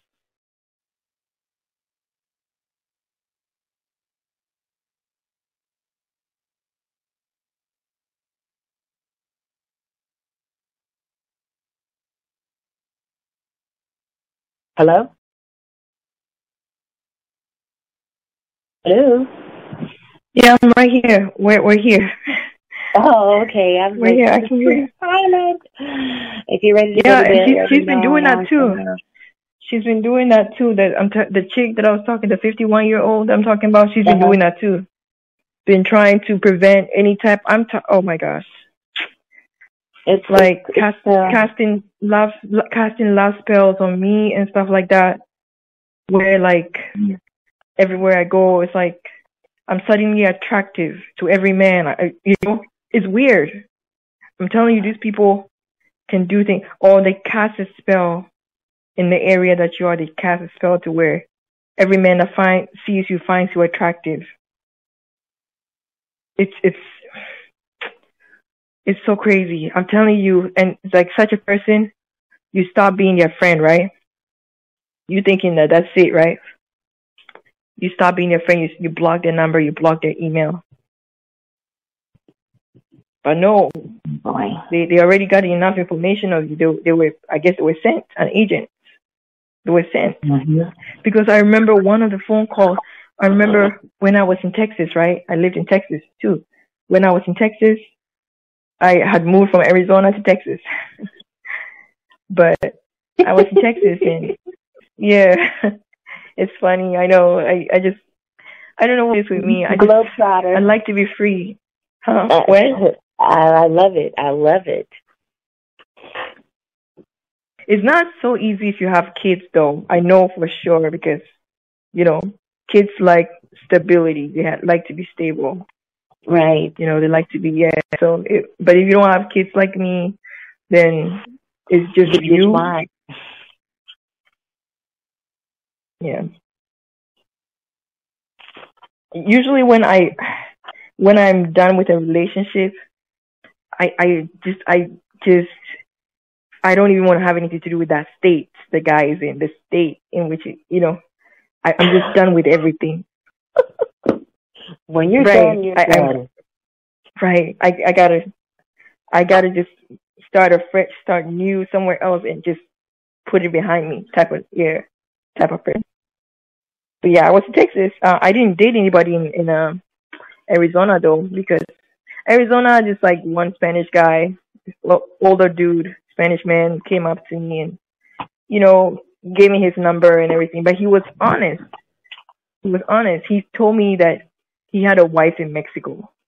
He has a wife and kids in Mexico, but he, he here in the U.S. he's single, so he wanted to date. And I, there's no way I'm gonna date. There's no way I'm gonna date somebody that has a wife back home. There's no way.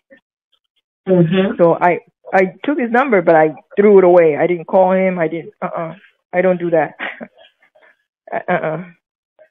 You have a wife, a faithful wife. Hopefully she's faithful and she's home with your kids, and you're in the U.S. and you want us to date. Uh, even if you're single in the U.S., I'm not doing that. But I so I never dated at all in Arizona. I just worked, focused on work and other things. But I moved to Texas.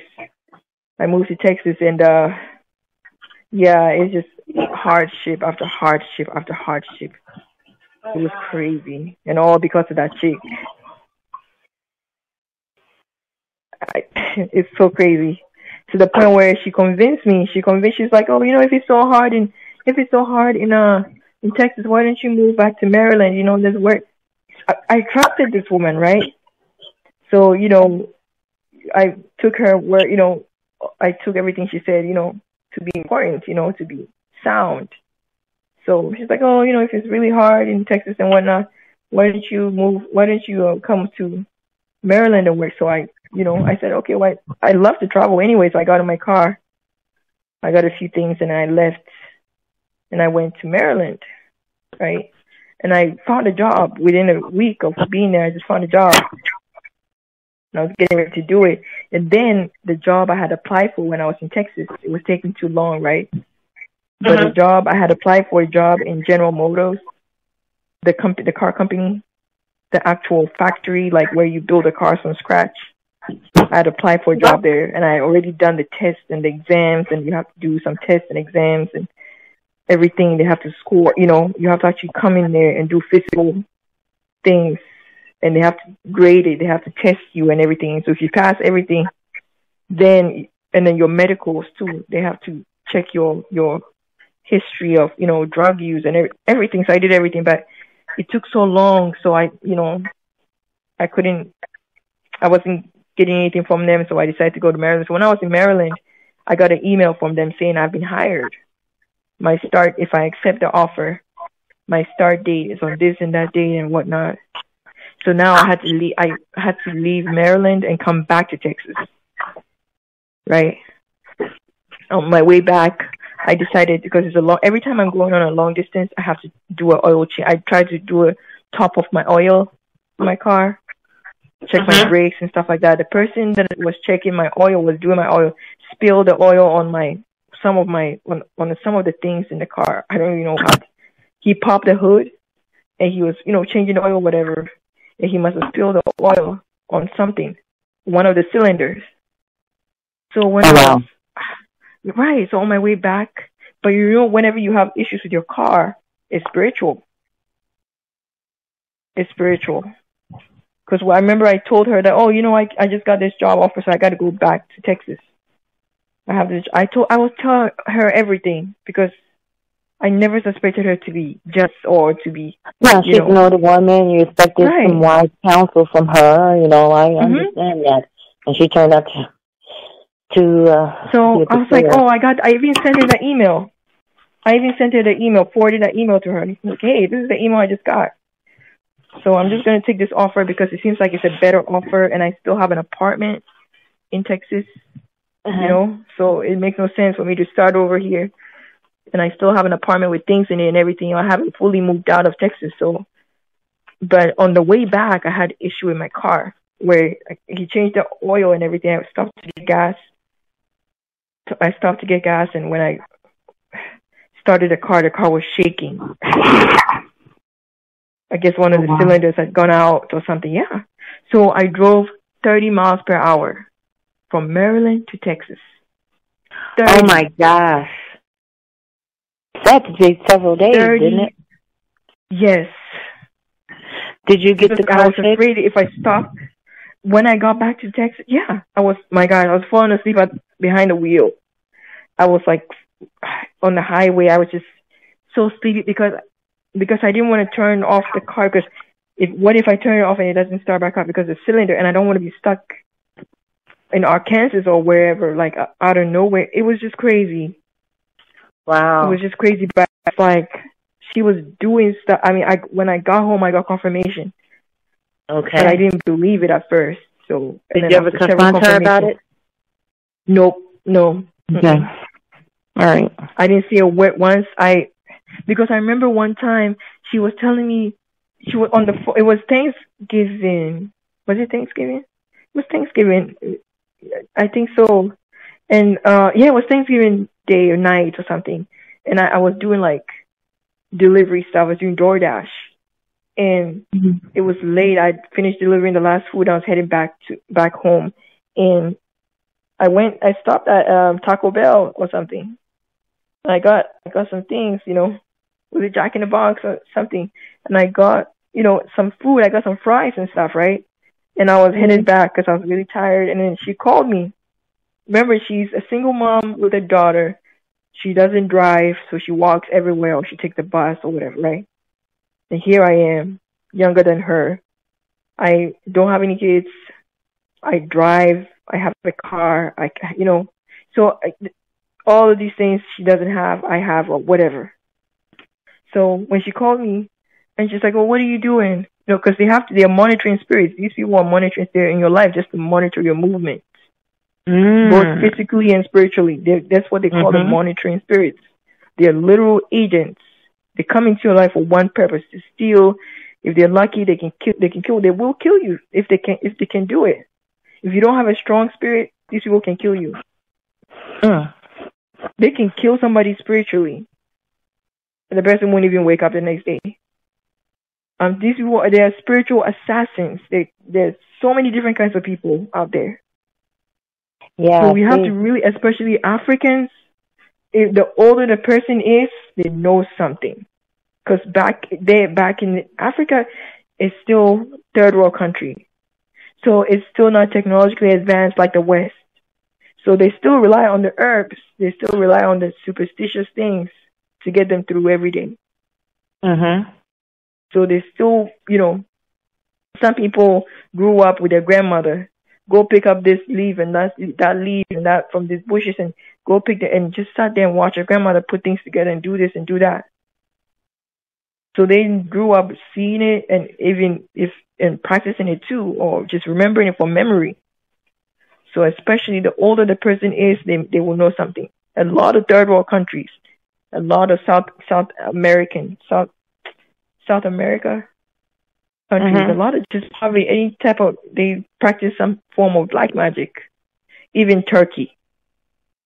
Even Turkey and all I, these I uh went to a place Mediterranean. called um in, here in Chicago on Commercial Avenue, and a place I saw the Mhm. name Botanica, and uh I saw a picture of Orishas, uh, or some type of poster of the Orishas in the window. So I got, I thought, oh, let me go check this out. These in, in a Hispanic neighborhood, and when I went there, I saw books on Yoruba, Ifa. I saw Congolese. I saw Igbo spirituality, and I'm looking. I was like, like, why do you have all these books? These are on African spirituality, and these were white Latinos that had all this stuff, herbs, all kinds of stuff in there. And I was like, ooh, interesting. They practice Yes. African spirituality. This, Brazil. hmm Yes. Orisha, Brazil, big Orisha yeah, people. Yoruba. Mm-hmm. hmm But that, These, this these is really people, people Huh? I experienced something like you did. I I also shop at Indian Indian grocery stores because I like to Mhm. get Indian spices and I eat some of the Yeah. food.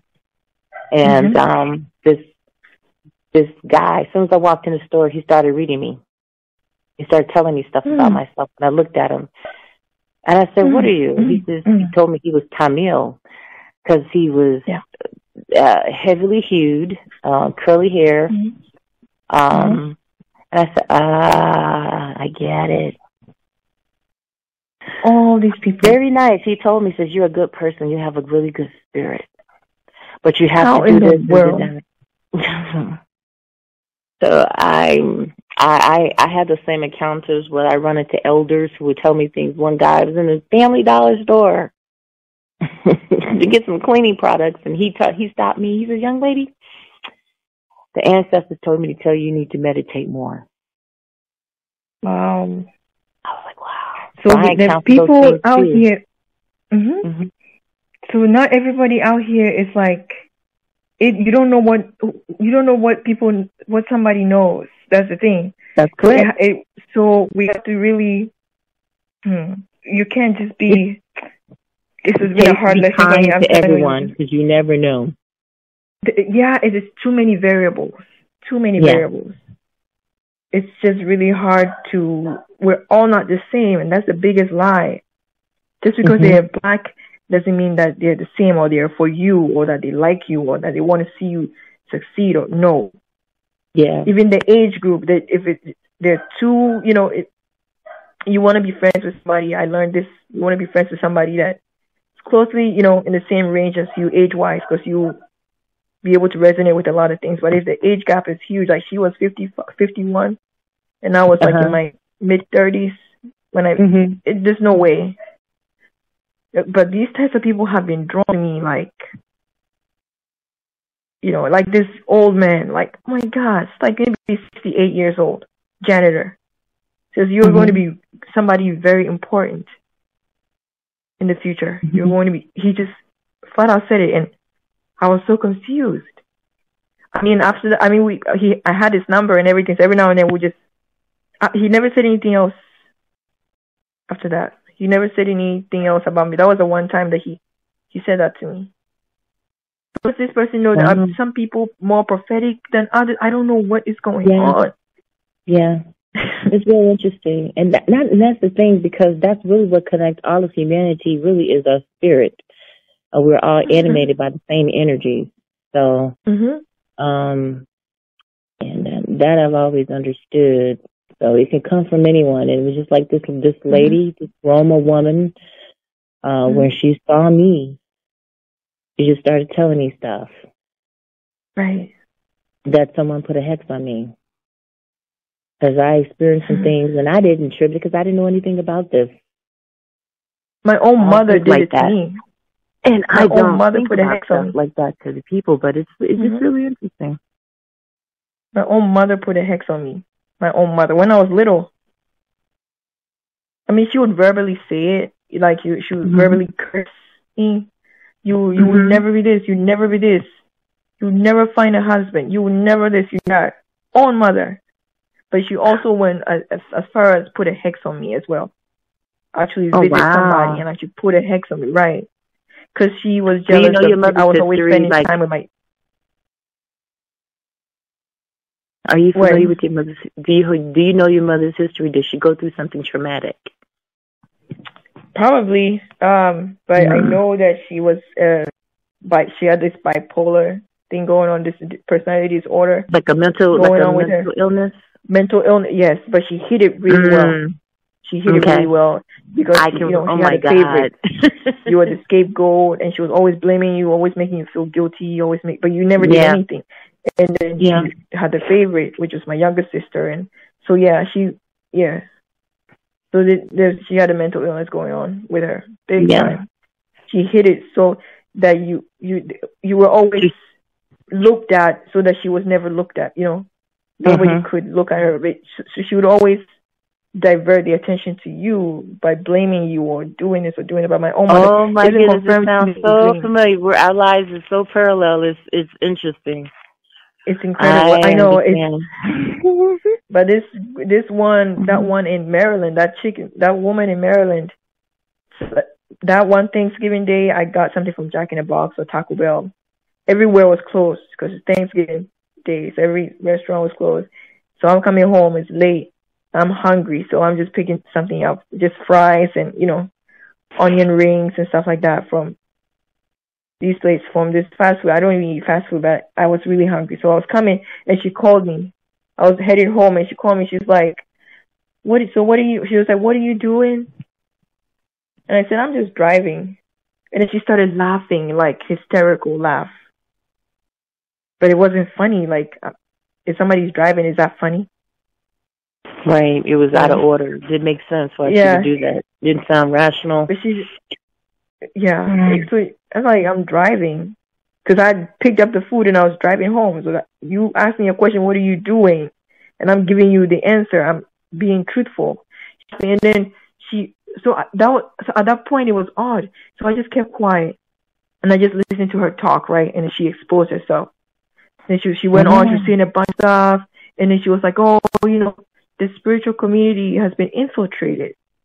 These are her own words. Mm. She said the spiritual community has been infiltrated, and this and this and that, and da da da.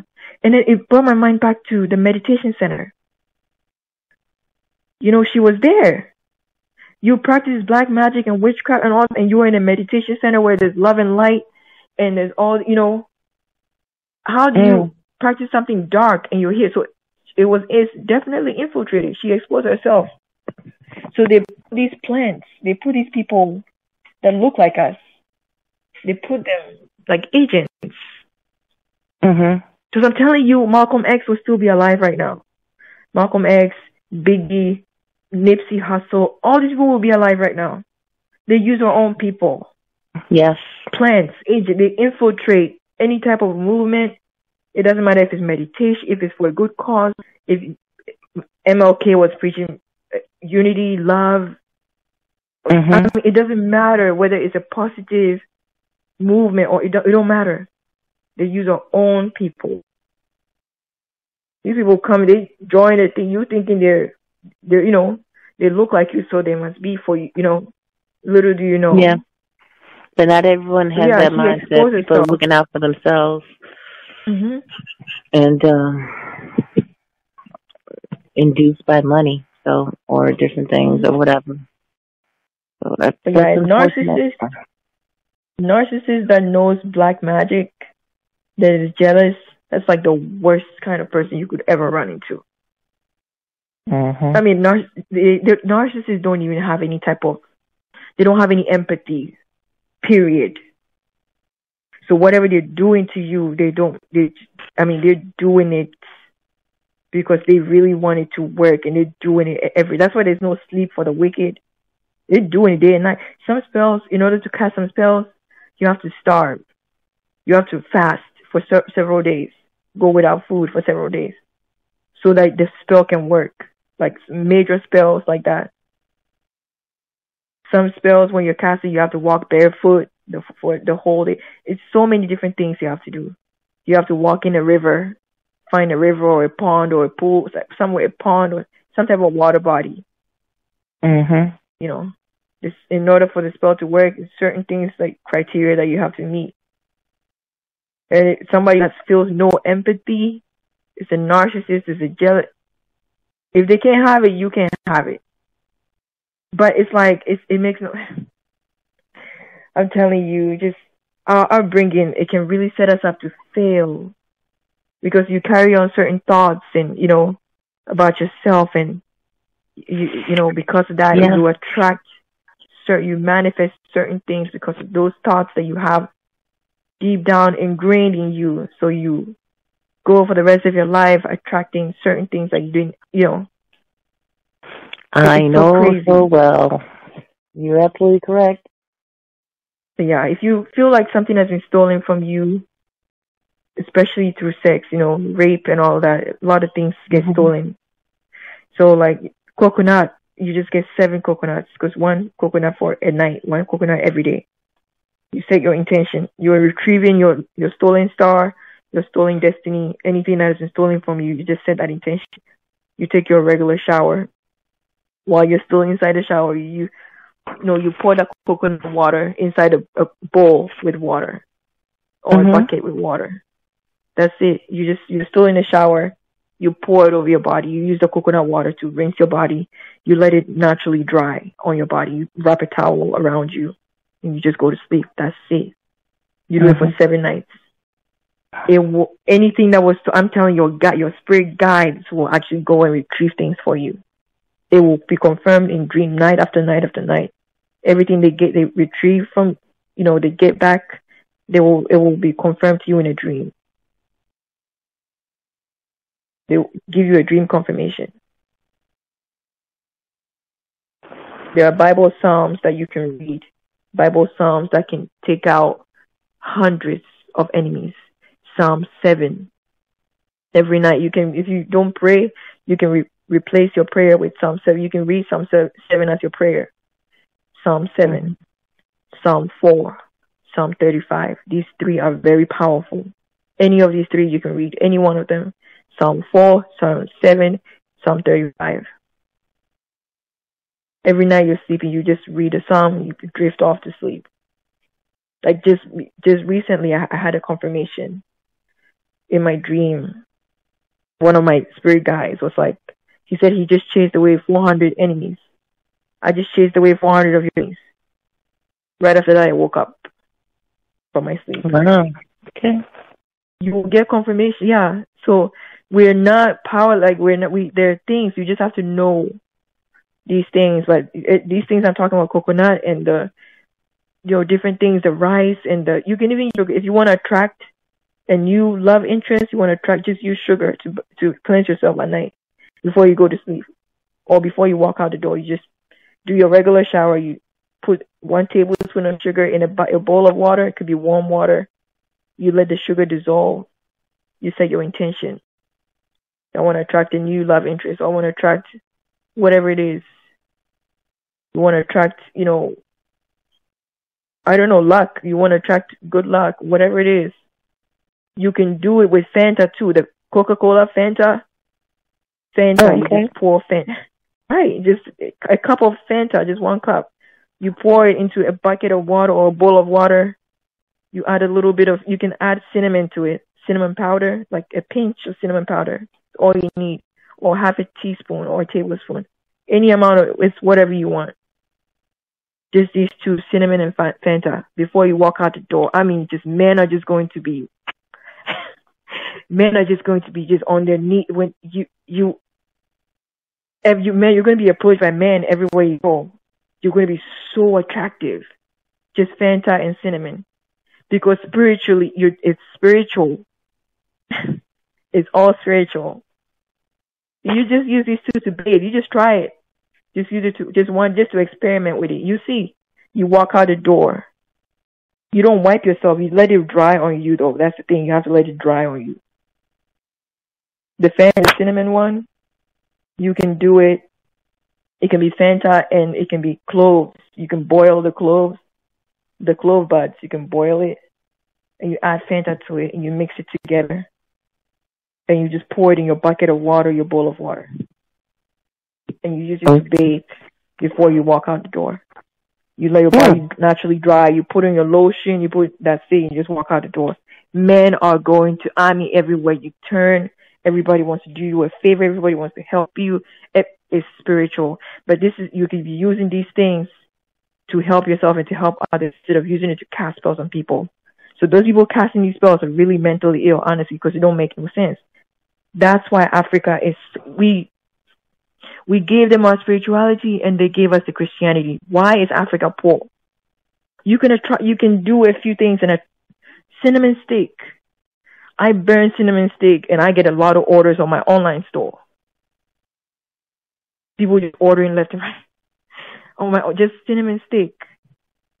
But okay, so basically everything I'm saying, like you can do the, you know, the cloves, the rice water, the coconut water, all those things. You, you can do them, right? But you cannot do any, you cannot even touch any of those things, all those natural herb. You can't even touch them if you're on your period. So females, you Hmm. can't do these things. Yeah, Mhm. you cannot do it on your period. You have to wait for your period to end before you do any type of spiritual cleanse or any type of cleansing. Period. Can't do it. You can do the same with lemongrass. You get lemongrass, you boil it in water.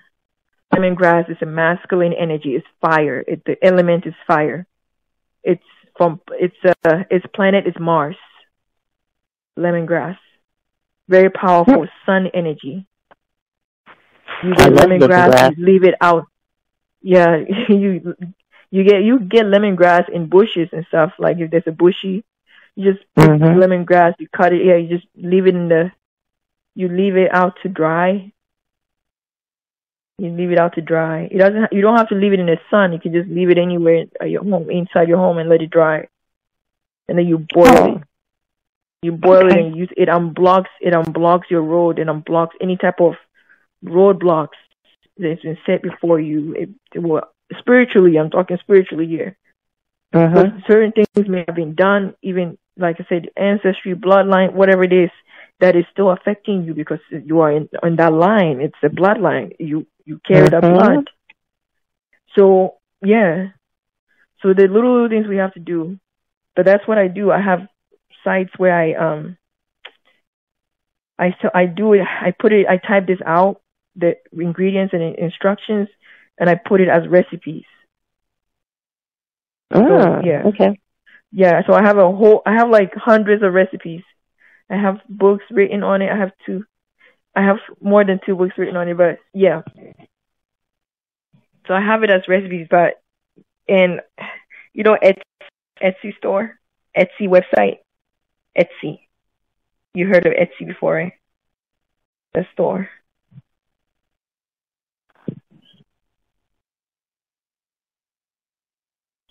Have you been on Etsy? I've been on Etsy. I, I haven't uh, sold anything on Okay. Etsy, but I visited to look at different types of merchandise. Yeah. People sell herbs and different different things like herbs that you won't find. They sell seeds, you know, and so many different things. Um, they're saying lemongrass. You can boil it, and it, if you have a fever, it will knock it out straight. It will, you just boil it and drink it as a tea. But yeah, lemongrass goes to unblock your path as well. Papaya leaves, the ones that are, if you buy papaya, the actual fruit in the market, the grocery store, you split it open, it has millions of seeds in it. You, if you have a backyard or a pot or whatever, you can plant it, and the leaves is what you need. And you just oh. boil it and use it. I mean, you don't, it don't even have to be papaya leaves. It can be tomato leaves too. Same with tomato leaves. You can boil it and it's like a, it's antiviral, antibacterial, antifungal. You boil tomato leaves. You can also boil it to use it to bathe as a spiritual bath, and it will go. And every every plant has its spiritual side and its spiritual work that it does. So you don't even have to know what it does. Any plant out there, in, anywhere in the bushes, everything has a spiritual side to it. A spiritual work that it does, and it is an ancestor that's assigned to do that work, accompany that to get that work done. So when you take when you use it to bathe with your body and you let it drop and imprint it on your on your subconscious mind, you're sending a message out that this is the work you need done, and they will get to work with spirit guides. Otherwise, they're just sitting there.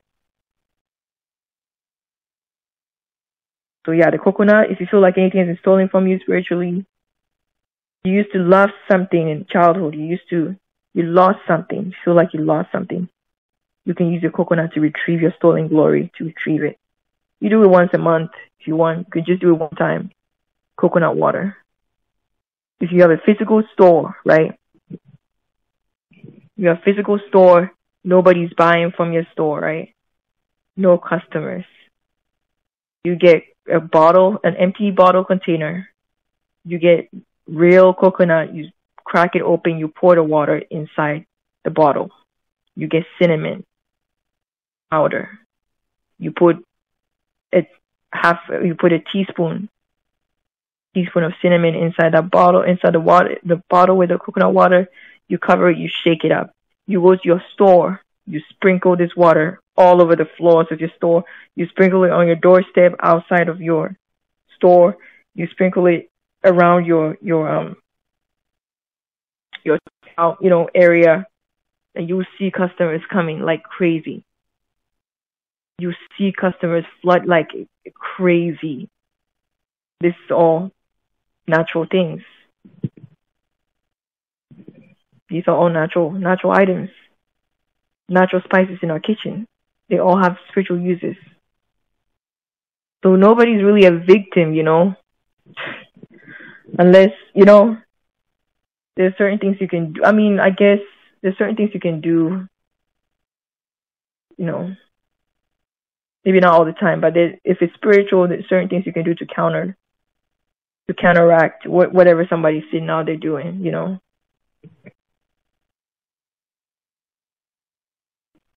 But yeah, I just wanted to share that the coconut is very powerful. The coconut water very, very I powerful. really appreciate. What? I really appreciate all this. I mean, what I'm hearing. I I don't know that I'm going to retain all of what what I've heard, but it has given Mhm. me the essence of hmm how it is to use nature, you know, to my um Yes. my advantage. They don't teach you that. They don't teach. They've removed. That's why it's concrete everywhere. But nature is like the power. The power is all in nature. It, the power is all in nature. All the plants, the pine tree, the everything. All these other cultures practice it. It's only somehow in America nobody knows anything about nature or spiritual. This is African spirituality. They use nature to fight all these battles. Haiti, you go to Haiti, they call they demonize voodoo and all. It's all herbs they're using. rosemary and all. You boil rosemary, boil Mhm. rosemary in water, strain it. You go to shower you, at night before you go to bed. You shower. You use it as a cleanse to cleanse your whole body. You go to see and you see the kind of dreams you're gonna get. Like it's gonna it's gonna remove something from you. It's gonna cleanse something from your spirit. Spiritually, is going to open the way. Every plant, every herb has something specific. They showed it to you in Charmed, the TV show Charmed. That's what these white girls with Wicca. is all our pra- African practice with a different name to it, a different label. Wicca, this, um, voodoo, Ifa, all the, all these, the practice of it, all these herbs came from our great great grandmothers, great great ancient. This is all we're using back in the day. They used it. They used the plants to, you know, to survive. They used it to heal themselves. They they boiled it to. It was sick. If they had an open wound, they knew what herb to get. They knew to get the the onion, to crush the onion and then put it on the wound to stop the bleeding. They knew. I mean, they just used the herbs to do everything. Thyme, thyme, the herb, thyme. It spiritually liberates you. It spiritually, if you're facing any spiritual problems, it liberates you. It cannot be misused though. You only use it like once every, every two weeks or something. Thyme. Thyme. The, the spice thyme. T-Y, T-H-Y-M-E. You take it and then you, you, as usual, you boil it. You add a tablespoon of honey, just honey, just a regular honey. You pour a tablespoon of honey into the boil. After you've strained it, you put honey into it. That's it. You use it to do a spiritual bath. Like the same thing. You finish bathing in the shower. You're still standing in the shower. You make, you know, you have your thyme. You mix it in water. Use it to wash over your body. You set your intention. You can set your intention in your head, like I'm doing this. So, you know, to spiritually be free. It doesn't even have to be anything. You just have to set an intention any type of intention, the reason why you're doing it. You know, that's it. And then you use it to bathe and allow your body, you put a towel around you or a scarf around you, you just walk around, your body will naturally dry, you just go to bed with it. That's it. The next day you can just wash it off, you, you're good to go. There's so many ways to combat this because a lot of people join these sorority groups these sorority groups and all these fraternities are that guess what they practice. Some go as far as even blood.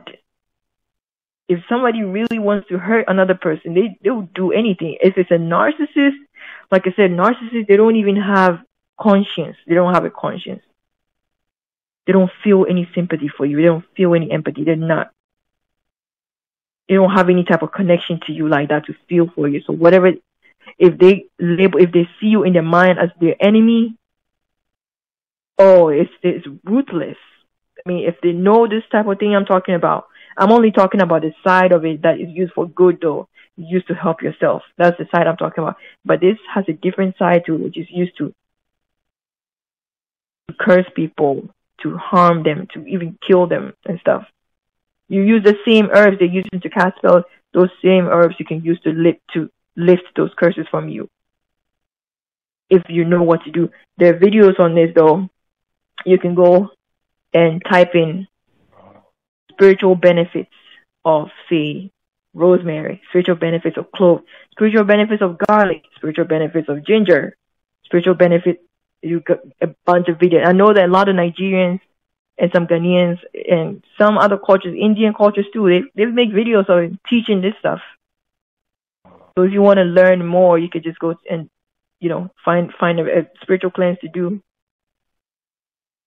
But garlic and all everything has a spiritual um side to it. You just either can either boil it or you can just just have warm water and put like a tablespoon in it and mix mix it and say, state your intentions. But with with every single spiritual thing you do, we have to make sure that we're doing it we're off of our menses. You're you're not on your menses. Uh-huh. That's when you do these things. When your menses is about to start, when it starts, you stop it. You don't even touch because it's believed that you contaminate it or something. That's the belief. Like you ruin it spiritually though, not even physically. You can still use it to cook and eat and everything. But to use it for a spiritual thing, like when you're in menses and you're bleeding, you're not supposed to do any type of spiritual work. You have to wait.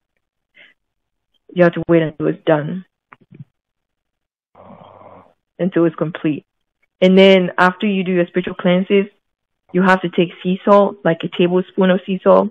You mix it in water, any kind of water, any doesn't matter any amount of water. a tea, tea tablespoon of, of sea salt gotta be sea salt though. It gotta be sea salt from the sea. Gotta be sea salt. You, so you take a tablespoon of sea salt, you put it in any amount of water, and you leave it. Let the water, let the sea salt dissolve in the water completely. You just use that water to wash the floor You wash the floor of your bathroom where you did the cleanse. That's if you're sharing the bathroom with people. Because whatever you release is still on the energy doesn't die, remember? It can only be transferred or transformed or something. It doesn't die. It stays there. Whatever you release is still on the floor. Somebody else comes and walks into the shower, they step in it. They just took on what you released. They just inherited it. Mm-hmm. So this stuff is very serious. So it, I, it will be my fault for not telling you, not giving you that extra detail. Yeah.